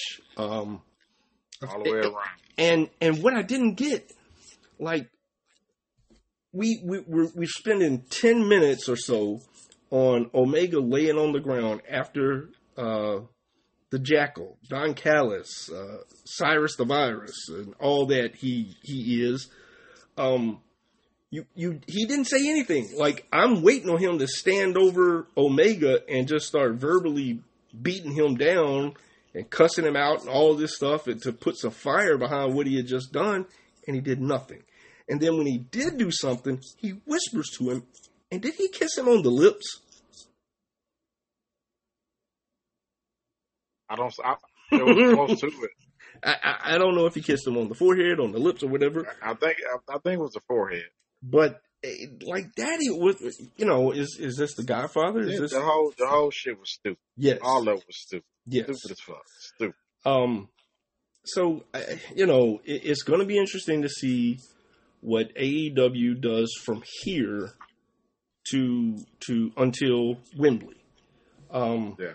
because they need to to do something to, like Brandon said, to build towards Wembley, because they got right now. What was it, Kurt? 70,000, 60,000? Almost. Uh, it's si- almost sixty six thousand right now. Okay, they got a shit ton of them waiting to and chomping at the bit to see this product. And what they don't want to do is go out there and shit the bed. Yeah. Um, Mhm. you know, so we'll see. Um, but here's the here's the spectacular thing uh, about AEW having done that, and this is why I say part of it I think is attributed to um, how hungry the UK fans are for wrestling. They haven't even uh, announced a card yet. They Nope. have not. They have not. Like I'll be unless the product is hot, like WCW uh, the, during the peak of the NWO run, or W or WWF slash WWE when the Attitude Era was at, its peak. I'm not buying a show until I know what the what or buying a ticket to a show until I know what the card is. Because I don't want to spend 60 dollars to go watch Pete wrestle Mike. So, but Thing uh, I think the only way that'll happen is if whenever the time comes and they say WrestleMania is coming to Atlanta. Because next time they come to Atlanta, I'm going. Right. I mean, yeah, because you know you're going to get a huge payoff at WrestleMania. A- Actually, I think you you know for most of WWE's pay per views, love them or hate them, at least you get a payoff. Yep. And I think, and I think that's might that might be what the UK people are thinking. Like you know, they've never been before, so they it's gonna be a good show. So I can't blame them for that. And it's it, and it's and actually, actually, it's a historical event Yep. they've never been there before. True, true. Uh, now, now, Hill Club, please tell, please tell me when you say the juice, you mean Juice Robinson and not freshly squeezed Orange Cassidy. Um, I, I, I, I think I said it on uh, on Facebook a while back. My dream match would be a, a handicap match, pitting Ole Anderson against the Bucks, Omega, and and the freshly squeezed dude. Um, I would love to see somebody as as uh, mean and nasty as Ole just work those guys over. Um, You would be in hog. You would be in hog heaven. yes, I would. Yes, I, and that's not to say that's not to say I'm the biggest uh, Ole fan in the world. I like what he did in the ring, but he's a jackass. Um, but yeah, so uh, overall thoughts on the on the cage match by all three of us is um, as, Terrible. as many Give thumbs down we can Terrible. give, we will give. Terrible. So It was um, the shits. the drizzling shits, not The only drizzling shits. Exactly. Exactly. Um, so yeah, folks, uh, we we brought it up a little earlier, talking about um, the three of us and you guys. We definitely would love to have you guys sit right along with us to do this and give some some input as well. But we're talking about sitting down at some point and watching, quite possibly, negative ten. I I agree with you, Hill Club. Negative ten, easy negative ten. But talking about sitting down and watching potentially the worst wrestling pay per view of all time. Um, 1999 Heroes of Wrestling. Um, I I had I had the displeasure of watching that clusterfuck uh, live on pay per view when it happened in in 1999, and um, I would love to sit back uh, and and hear what Brandon and Kurt have to say about this pay per view. Um, have I'm going to be talking a whole lot of shit, by the way. oh, I've said that. I've seen it before. yeah, and, and it's like I- I think, I and, have and not. so I've never seen. really. Oh, whoa. Oh, whoa. Now whoa, I, I'll Kurt, say this: there is a good match on that card. Um, uh, Stan Lane and Tully Blanchard. So, but everything else is. I'm gonna try to find it. I'm gonna try to find this weekend and look at. it. And then Make sure you make sure you get you a strong. Make sure you get you a strong drink. Well, you know, I already had them on deck. Okay, Kurt. I'm- Yeah. I'm, telling you now because I and I mean this in a in a good way. I know how you, how you are with things that are ridiculous. Stick with it. Don't throw Yeah. it. Stick with it because as break ridiculous, TV. because at the point where you initially get mad, oh, it only gets better. Oh, When Oh, you yeah. when you find yourself just like steaming at the ears, and it ain't gonna be that long into the pay per view when that happens. Mhm. But when you start steaming at the ears, just wait. It gets better. There, I think there has not been, and I'm I'm going to include this cage match. There has not been a worse main event. Well, no, I won't include the cage match because that was a pay per view. There has not been a worse main event on a pay per view in all of professional wrestling history as Heroes of Wrestling 1999.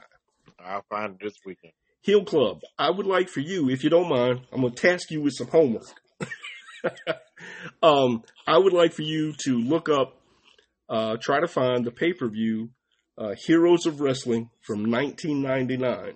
And uh, do you guys want to commit to doing that next week? I won't be here. Ah, that's week. right. Okay. So, Hill Club, you've got until what is next week? Next week is. Next week will be the 20th. It'll just be uh, myself and Brandon uh, doing the show next week. Kirk will return on the 27th. Um, so let's tentatively plan right now to watch and and laugh our asses off at Heroes of Wrestling 1999 on May the 27th. So Let's do. it. Sounds good. all right, so uh, Hill Club, we want you to watch that too. Um, I'll go ahead and apologize to you for putting you through this, but um, like I told Kurt, at the moment you start to shake your head and steam starts coming out of your ears because you're so frustrated with what you're watching, hang on, it just gets better. hmm Um, oh, it gets better. yeah, and by, and, and by better I mean worse. Uh, Yeah. I'm talking, Mm, Kurt, mm, bro. I'm talking from from from promos to ring entrances to commentators. It is Boy. just a a absolute shit show. I'm gonna find it. I'm, I'm gonna watch it this weekend, and we'll talk about it. All right. Yes, sir. All right. Hey, do it. Hey, you can live text us too, so I can look at something and laugh today. Okay. So what was that, Brandon? I'm sorry, I didn't hear you. I said I'm. I, I told Kurt like as he's watching the show, make sure you text us or whatever, so we can have something to laugh at. I'm telling you, Kurt, you are, and, and I don't even mean mad. You are going to lose it when you say Jake, when you see Jake. Um, now I'll say this with with having been a Jake fan, I hear personally Jake is a shit person, but as a wrestling fan, like it's sad to see him in this state. But you are going to laugh your ass off It was fucked up. when you see Jake. Oh God. All right, folks, that's that is the show for today. Uh, I want to wish all the mothers out there, Kurt, your wife, uh, all the mothers out there, uh, a happy, happy Mother's Day. Um, ladies, thank you for everything you do. Not only for for us who who uh, help make and raise the child with you, but everything you do as a mother. Um, pregnancy is stress stressful on the body, um, stressful on the mental state, and uh, we appreciate you. Um, so, uh, if if you still have your mother, hug her neck, and and and your mother is worthy of hugging her neck uh, because there's just some bad parents out there. Um, give her a hug and tell her you love her. Um, Kurt, my heart goes out to you. I know tomorrow will be hard for you. Excuse me, hard for you. I love you, brother. If you need some support, feel free to reach out. Um, Brandon, I extend uh, a happy Mother's Day to your mother. And um, Hill Club, I extend a happy Mother's Day to your mother. Um, so that's what I got to say to close out the show. Uh, Kurt, you got anything for the people? Yeah, happy Mother's Day, ladies, um, tomorrow, and um, happy Mother's Day, Mama. Rest in peace, and um, hope y'all enjoy the weekend. All right, what you got, Brandon? Um, just happy Mother's Day to my mom, my sisters, my aunts, all of the um ladies, friends, co-workers. Um, just happy Mother's Day to all. Happy Mother's Day to the mothers there sitting above us right now, looking out for us, including sir. my grandparents. Yes, sir. Um, and uh, everybody, you know, have a great week. Enjoy the enjoy the nice warm weather. We'll see y'all next time. All right. Remember, folks, um, next week Kurt won't be uh, won't be with us. He'll be uh, enjoying some sun and fun, and uh, Brandon and I will will sit in the seats next week and hopefully have a fucking laugh fest. And um, it'll be the first time we've done the show just with two people, um, so it'll be interesting. And I'm look I'm actually looking forward to it just to see what the vibe is like uh, with Yeah. just two people. Um, so next week, Saturday morning, 10 a.m., we will be here, uh, Brandon and I, and then the following week, Kurt will be back. And um, Hill Club, while I'm thinking about it, please, um, if you don't mind, if you don't want to, it's fine. Um, but if you don't mind, hit us up at www.mtent at gmail.com and let us know your uh, your Instagram handle and your Facebook uh, information. We would like to add you to the group that we have on Facebook and to the Instagram page that we have. We, you know, you you've been a fantastic fan. We appreciate all Yes, the input you give, and we would love to have some of that energy on our pages. So, uh, if you don't mind, send us that information uh, at www.mtent at gmail.com. And with that, Yeah. Kurt, if you wouldn't mind, sing us out of here with a little applause.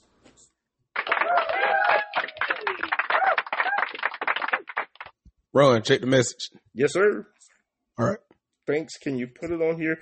Yes. All right. Before we get out of here, let me go ahead. Thank you. WWMT ENT at Gmail. I don't know why I'm talking as I'm doing it. Uh, give me a thumbs up or uh, a response or something. Let me know you got it, uh, Hill Club, and then we'll get out of here. Thank you for catching that, Brandon. Uh, no problem. All right, I'm out. Peace All out. right. Holla. All right. Thank you, man. And you have a great week, and hopefully we'll see you next week as well. Take care.